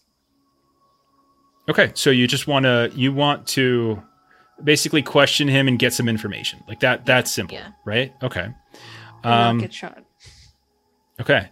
So from the GM side, I sort of set a resistance level based upon what I think you know whether I think this is like a, a reasonable request, a bold request, or an outrageous w- request. Reasonable is, you know, it it doesn't like the person who's who's who you're speaking to isn't really it's no skin off their back if they do it. Like this is it's not there's not really putting them out. A bold request, you are benefiting more than they are. That's bold. And then an outrageous request is when you're kind of asking them to do something dangerous or something that um, like doesn't have any reward. There's like nothing in it whatsoever for them, and it actually could be, you know, uh, bad for them too. I'm going to put this in the middle. So this is one of those things where there's no benefit to them to talk to you. So I'm going to put this at, you know, so again, I won't be as transparent in the future, but just so we kind of all know how this works. So I'm going to set the resistance to six. This is a bold request. Okay. So, and again, a lot of this stuff we'll do much more quickly in the future. So then the next thing we do, and you've already established this actually, uh, is you do the introduction. Uh, so at the beginning of the council is like who is presenting the company, right? Who is presenting the group? Who is breaking the ice?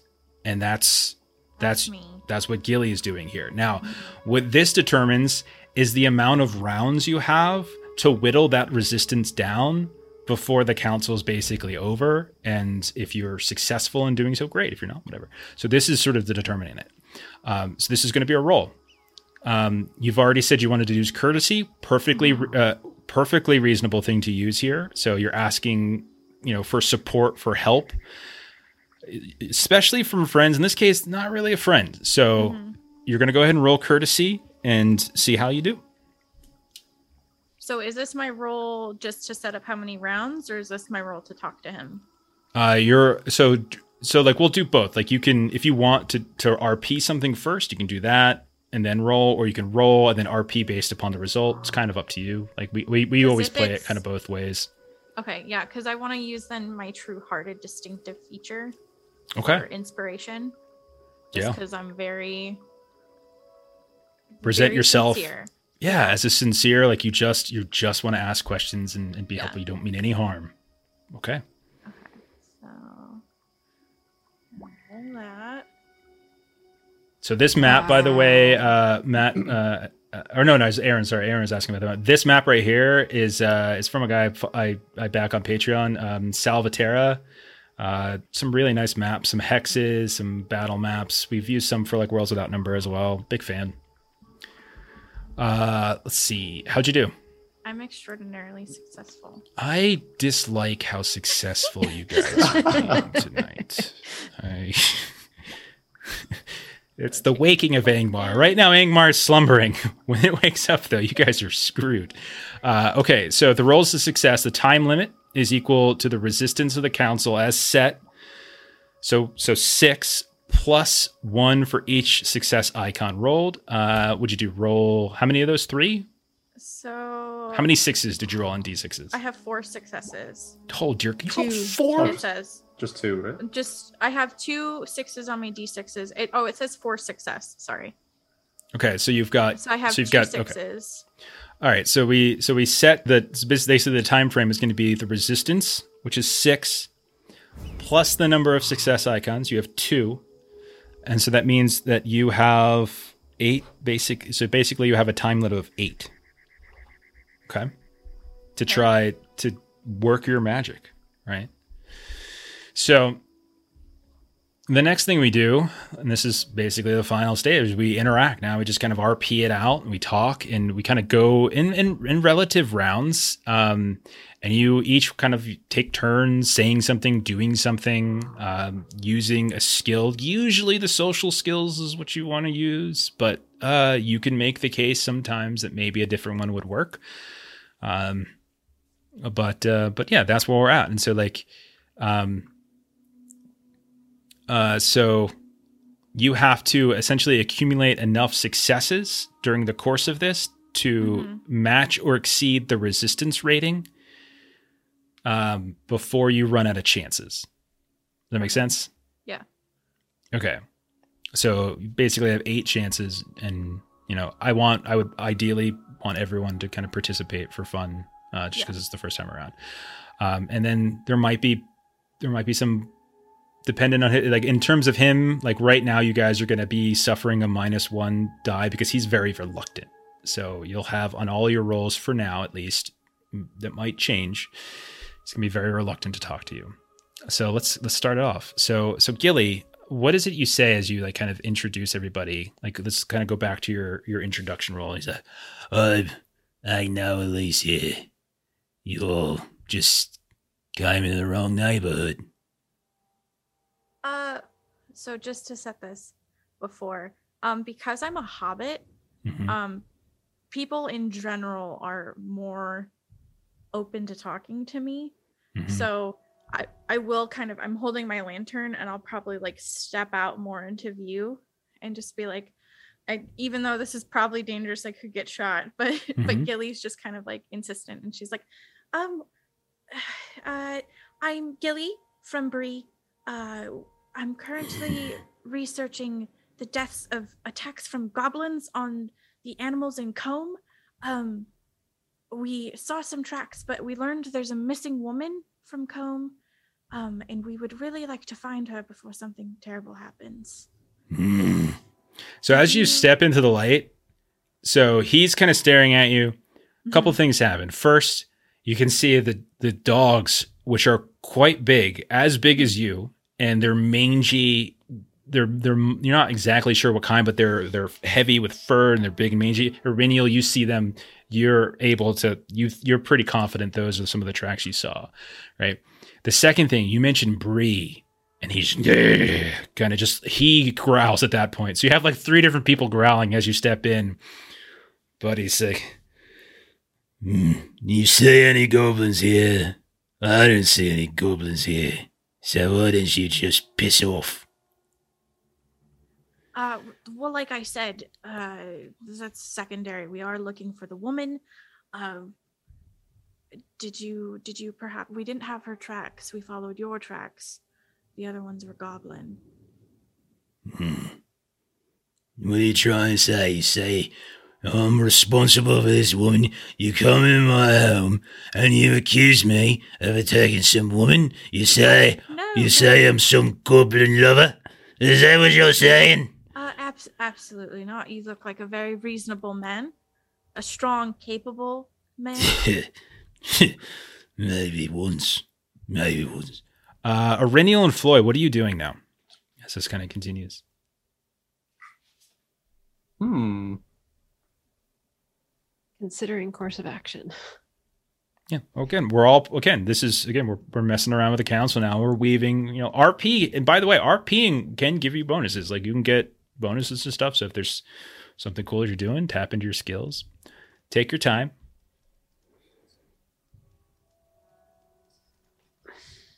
Do you step out? Do you step onto the island with uh, with Gilly first of all? Yeah, I'll step on, but keep a distance. I don't want to get too close. Okay, you step on, and the the you can see that you know as all of you kind of start to move a little bit closer. You said Floi, you're going to keep your distance. All you can move a little bit closer. Floi, we'll say you kind of stay back a little bit.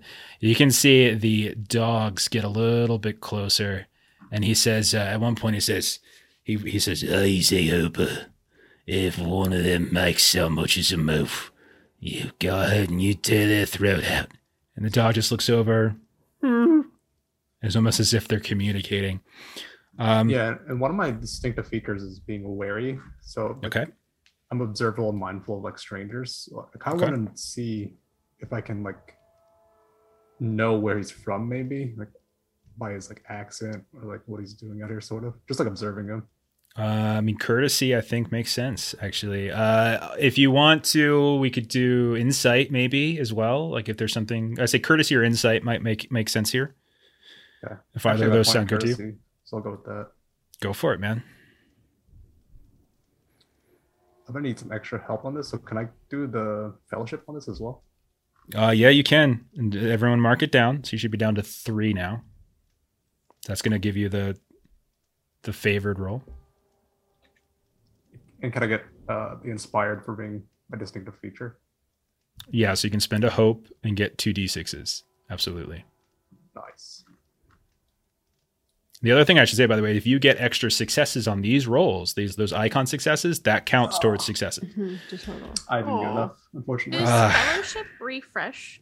At the end of every session, so you're going to Okay. always start up the next the next session with full fellowship. So there's no point to be scared to spend Nope, it. no point to be exactly correct. Yeah, hundred percent.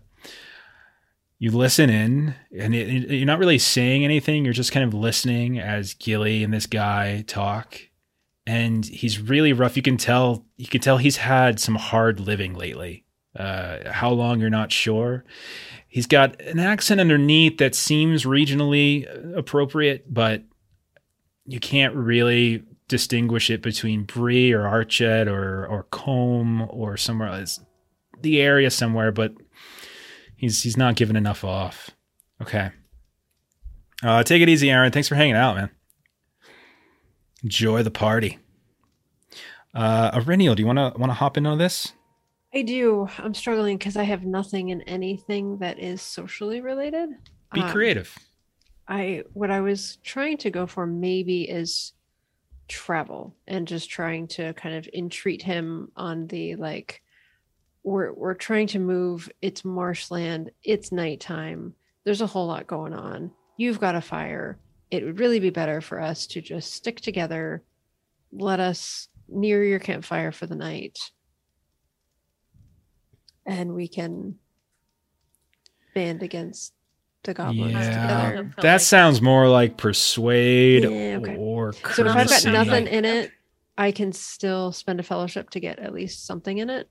yeah, then I'm can going to lose it. well because fellowship a gives you a fel- remember a fellowship makes the roll favored that's your again that's your patron ability from Balin.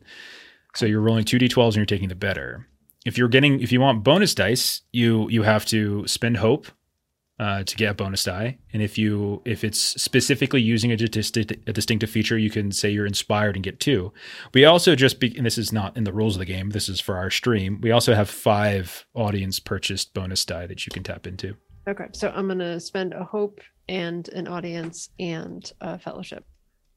Okay. So your fellowship should be down to two, I believe. So you get advantage on your feat. Okay. So make sure when you when the pop up comes up, pick the best of the feat and then add in uh two bonus die, right? Ooh. That's a failure. Oh my god, it's 18. That's crazy. Okay. So you say that and he's like, A lot of people have got it bad.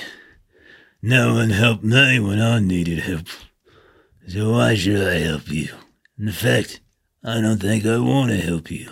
Just enough here to eat, and just enough of the fire and places to sleep for me, and Hooper, and Quint.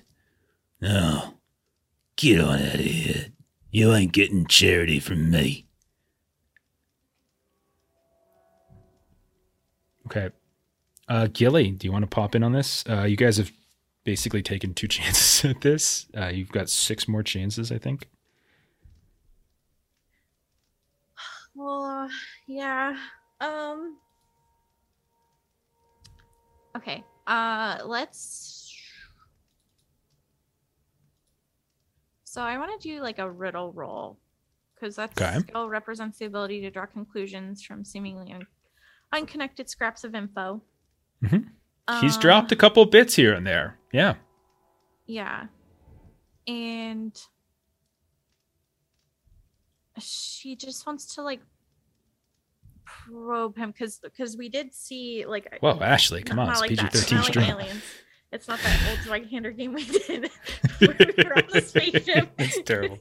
Okay, Um, go ahead. But like uh to see if maybe he saw them like maybe the goblins like carrying her and that's why we didn't see her footprints um or something like that or maybe dragging her Okay. with that Well, I mean, like, you're. Uh, why don't we just say you're trying to use riddle to piece together a conclusion based upon some of the things you're seeing, right? okay Why don't, why don't we just say that? Because that, we'll if you if you make it too specific and then you pass, I might not be able to get information because it might not be relevant Yeah, based yeah, upon yeah, what you're asking for. So let's keep it a little broader so I can I have some room for what I can give you. would you say no i wouldn't say that either never mind um could i use one of the um audience dice Of course, uh, we're down to three now. Cool. So thank you to Aaron, thank you to Captain Karai, and thank you to Chuck thank you very much for giving all of us those. Nice. i got a great success Yay! And so that's two successes, uh, which means you've reduced the resistance now down to four. Okay. And there are five turns left to go around on this. All right. So, a couple things you've pieced together here. Uh, references the dogs. You kind of take a look at them. The dog, they're mangy. They look a little, little, but they're they're well cared for. Like they're not you know you don't see like you you can see that they they they're dirty and grimy like he is but they don't look sickly. They their ribs aren't showing. Like he seems to care about the dogs. And that's when it dawns on you as a person who lives in Bree is like you recognize like this is a breed of dog that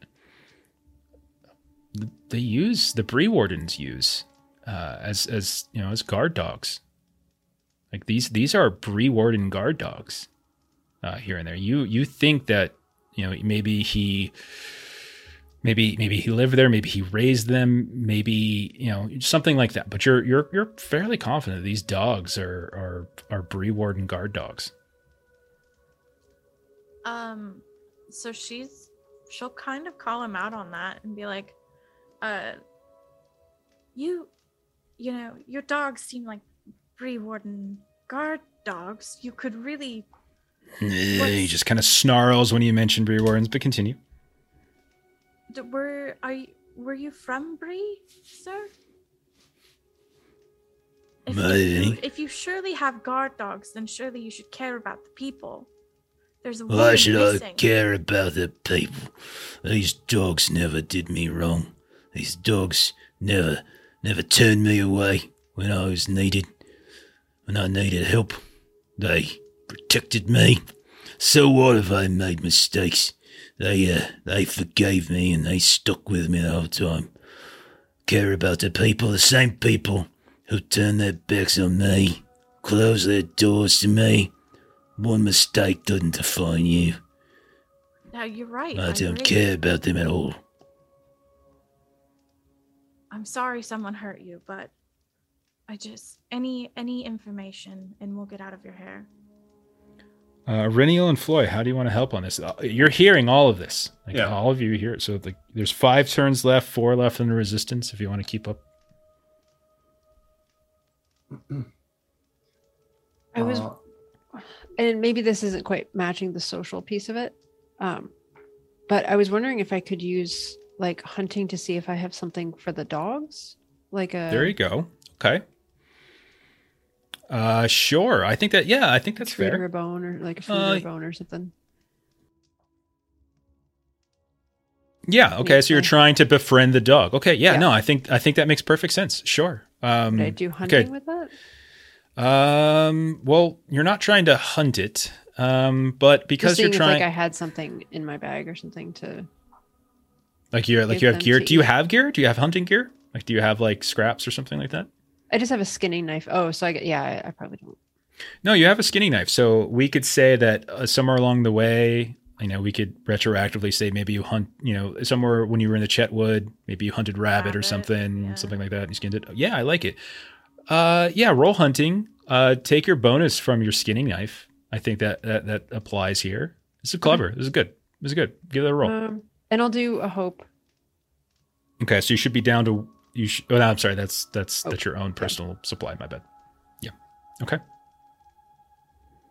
Ooh, Gandalf. Great Great success. success. That's two successes. That brings the resistance down to two. Do you go over to Hooper or do you go over to Quint? Hooper. Bon- bonus points if people know where these names are from. All right, so you move over to Hooper. Okay. Describe how it looks when you approach. Because it's So I'm very carefully going to go um, into my bag. Um, and so I'm basically just going to lay it kind of on the ground. Like I'm not kind of getting into their personal space, but I've definitely like presented that I have something tasty and kind of laid it on the ground and then kind of back up. And you can see, like, as you approach, like, he gets very apprehensive. He actually reaches into, like, his, his inside of, like, what looks like a vest he's got. He's like, he's going for a weapon. And all of a sudden, like, you just lay and you stay, you lay the, the pack down, you lay a little, little piece of rabbit down. And Hooper kind of looks over at the guy sitting down. The guy just kind of says, "Hmm." and Hooper and just starts to back up a little bit. Meanwhile, Quint's on the other side looking over. Mm. Drool coming down a bit here and there. Okay. Uh, two successes, or two two resistance left. Four turns to go. Uh, Floi, what were you thinking? Yeah, I want to hop in here. Try to get like on his level, like relate to him a bit more. Like, I'm not a man from breed myself, but we're not doing it for them. They're not doing it because they told us to. We're doing it for our patron. And it seems like the wardens in there aren't out here looking for them, helping with the problem. We're doing it ourselves. That's goes the them Bree Wardens are a bunch of turncoat, hypocritical, awful people that turn out their brothers and ignore them when they're in need.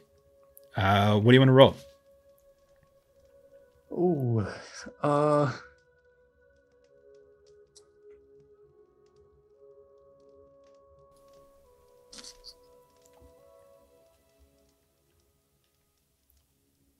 maybe a little more into that. Maybe the song I heard him playing earlier, I can relate to that as well.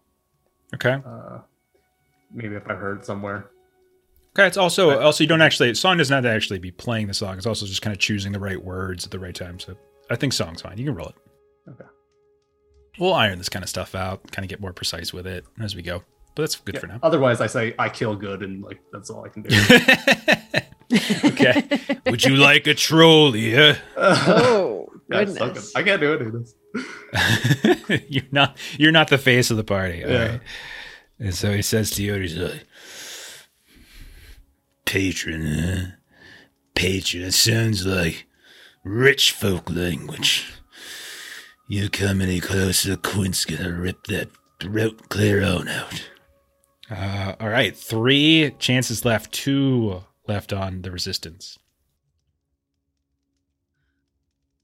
Um, could I mm, do uh, another courtesy and just like try to relate on him as like say like maybe the Bree wardens have also turned their back on um Alicia or where did I Elise. Elise. Just Elise, yeah. Uh, Okay. Okay. Go ahead. Yeah, that sounds fine to me.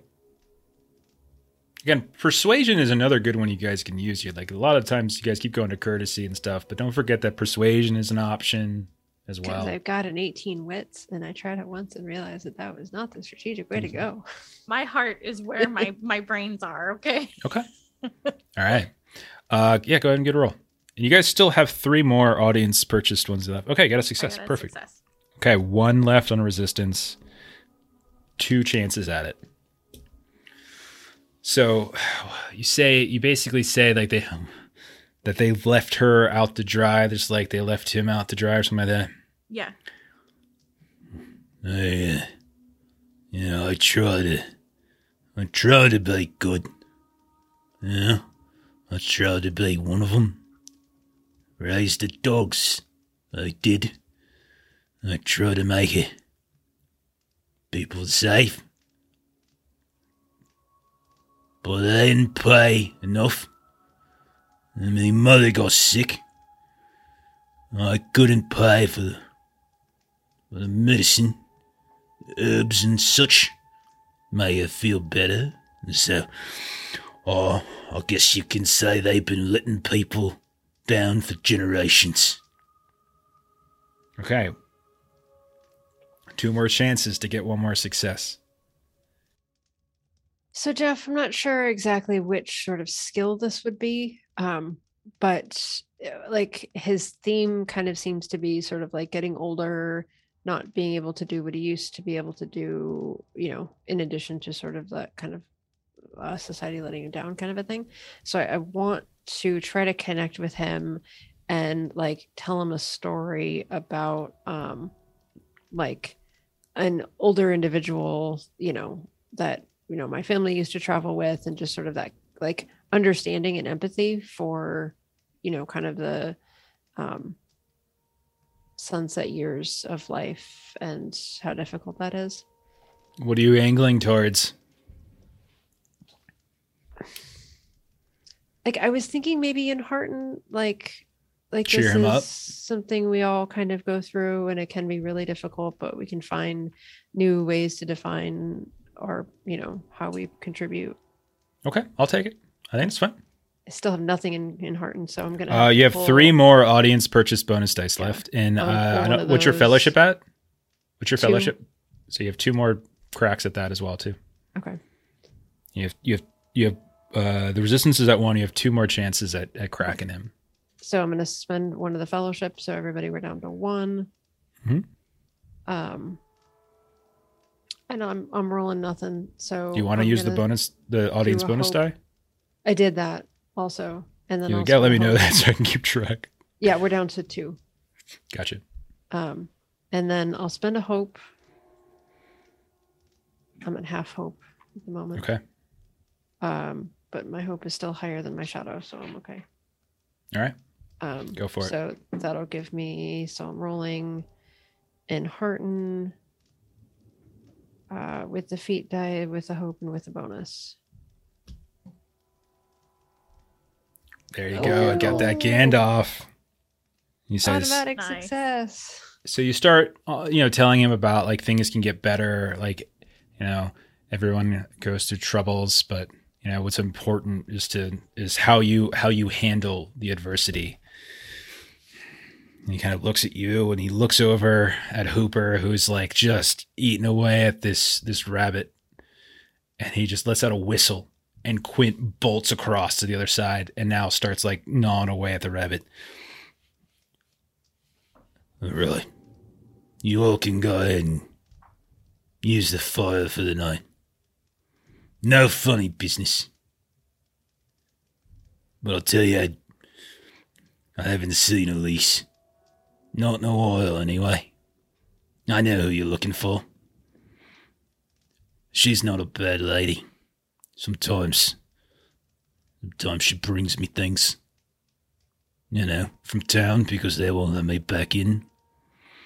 I, I warded them. I guarded them for years. Years. And you make one mistake. You turn your head. You turn your head off to the side. You don't look one time on one little crime. Just one time because you needed a bit of extra coin.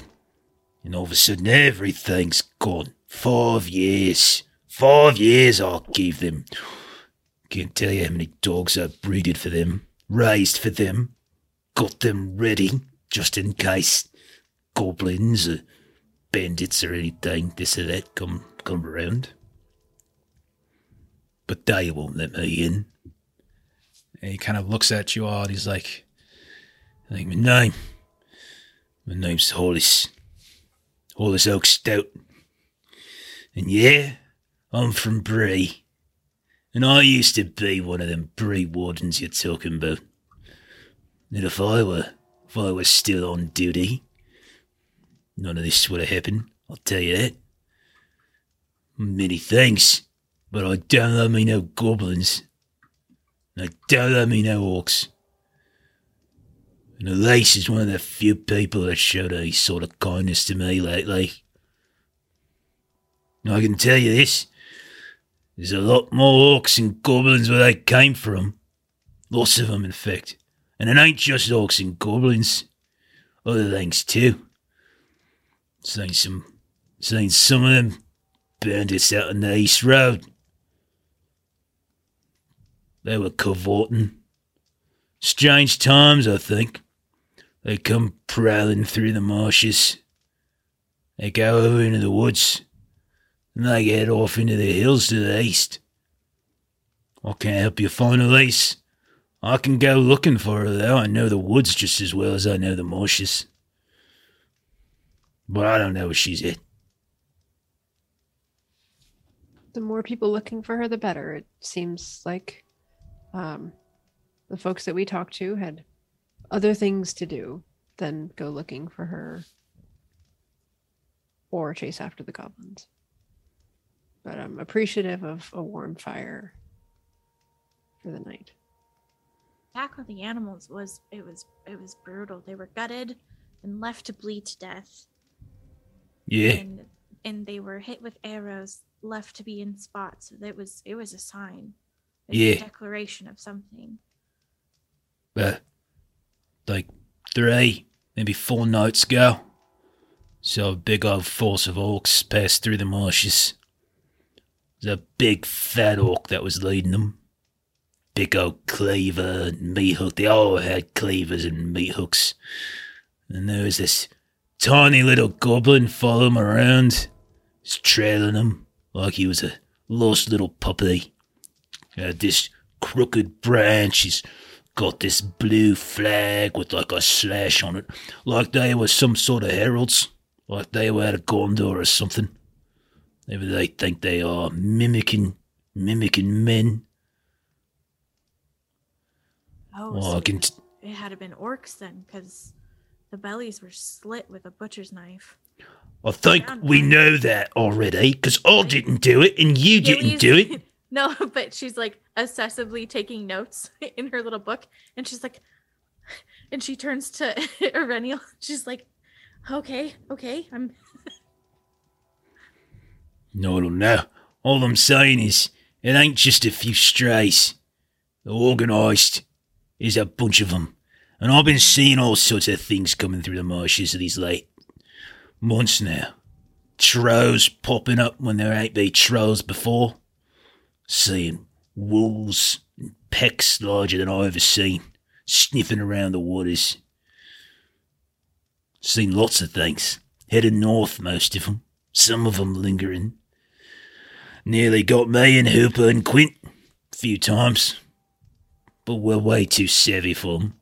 We know these marshes better than anybody. Gave 'em the old slip we did. All I'm saying is, it's a bigger problem than you think. It's a bigger problem than them Bree Wardens think. While they're sleeping at their posts and they're turning their brothers out into the darkness, you've got all these shadow folk crawling around outside of the very town, taking over the roads, taking over the forest, taking the marshes, taking the hills, everything. And what are they going to do about it? Nothing. They send the three of you out here. Got a good woman, Elise, missing. They ain't lifting a finger. You got bandits up the road. They might know something. I saw 'em. I saw them, I did. Not two days past, right on the eastern edge of the marsh. Group of them bandits, they hang out over by the Forsaken Inn. They were talking, talking with that big fat orc. Talking. What kind of man talks to an orc? Except to say, time for me to cut your throat out. That's not what they were saying. They were making deals, they were. We didn't get too close, didn't hear what they were saying, but they left in peace. But hey, it's all all it's all Horus Oakstyle. He's the bad one. I'd never do something like this.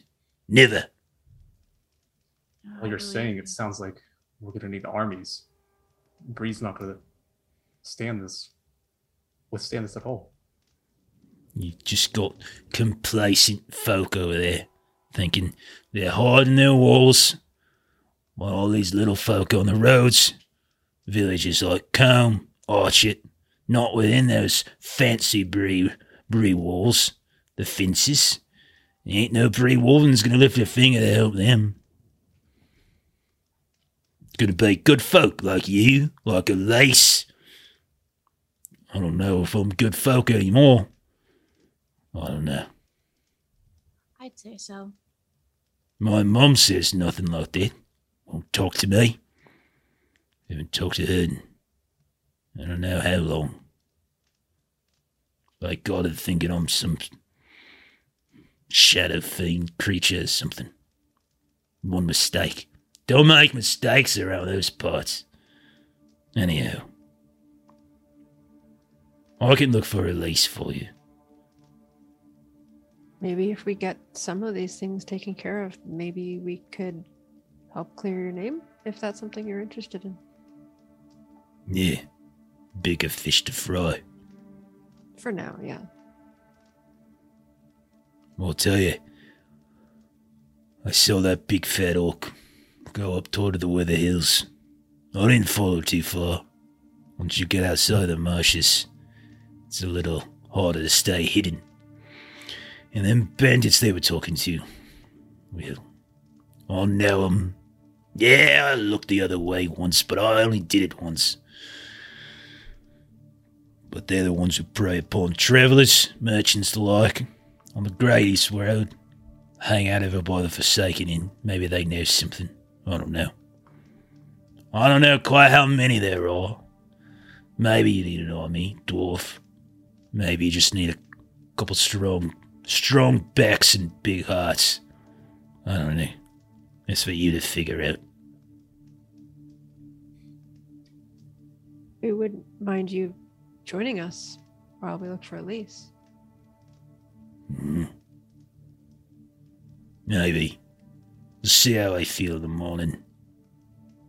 That's fair. And so with that, he like whistles. Both the dogs like stop chewing on the rabbit at that point, and like they both kind of disappear into the like the like the the edges of the fire. Like you can't see them anymore. They're just kind of hiding in the shadows. And he's like, Hollis is kind of getting down, like huddling next to one of the interior parts of the, the lumber or of the of the the fallen tree. He's like, "Don't worry, they're keeping an eye out. They'll shout if there's something. You can rest here." Not. And he rolls over, his back to you, his back to the fire, and just within seconds is asleep. And uh, I think we're gonna end there for tonight. Yay! Sound That good? So cool. Yeah. Sound good? Campfire to sleep by. Okay. Cool, cool, cool. Grouchy old man, my favorite. I didn't say he was old. He's actually only 22. He's lived a hard life. 21. He's not that old. Maybe 30, something like that. Okay. Awesome. So we got through a combat. You guys crushed. We got through a council. Little dicey at times. Yeah. Little dicey. Did some role play and stuff. The council actually worked out way better. Like I was a Yeah, it's little an interesting mechanic because like if someone's not good at someone, some someone else in the party can like pick up on it and just like Yeah. roll winner. Yeah. yeah, yeah. I really liked it. I really liked it actually. I, that's the, we didn't practice that. That's the first time we ever did. like, and I actually kind of liked it. I thought it was kind of fun. Like I'm a big fan of the. I, I feel like that's the skill challenge stuff is really cool. There's like skill endeavors and stuff in the games if you're familiar with skill challenge, Mhm. and that's kind of what it is, you know. So it's it's pretty cool. I liked it. I thought it worked out pretty well, and like I know what I should uh, put some uh, Melissa points bringing out into later. dogs That's a really cool idea. I did have a strong role model, Keith. That's true. Um, yeah, I mean, I, I liked it because it, it didn't feel like it broke with like the RP. Like I I still felt Mhm. like we could RP and like, and we'll even get, I think we'll get better at it. We'll get faster at it and stuff like Mhm. that. And like, and it'll Yeah. kind of flow, but like it, it went pretty quick. Um, combat was fun. And I think, I think what we'll probably try to do is we'll try to do a journey next time too. We'll try to make sure, cause like you have a couple options. You can kind of journey up to the Weather Hills. You can journey out to Mhm. the Forsaken Inn. So we can kind of figure that kind of stuff out. That's enough of you know of a distance where we can start playing with the journey rolls next time. So. Uh, but yeah, let's uh, let's close things down. Uh, so in about an hour and a half, you can catch Ashley and I over on Defenders of Cobalt stream as we're playing another game. This is my third for the day. Very very busy Saturday for me.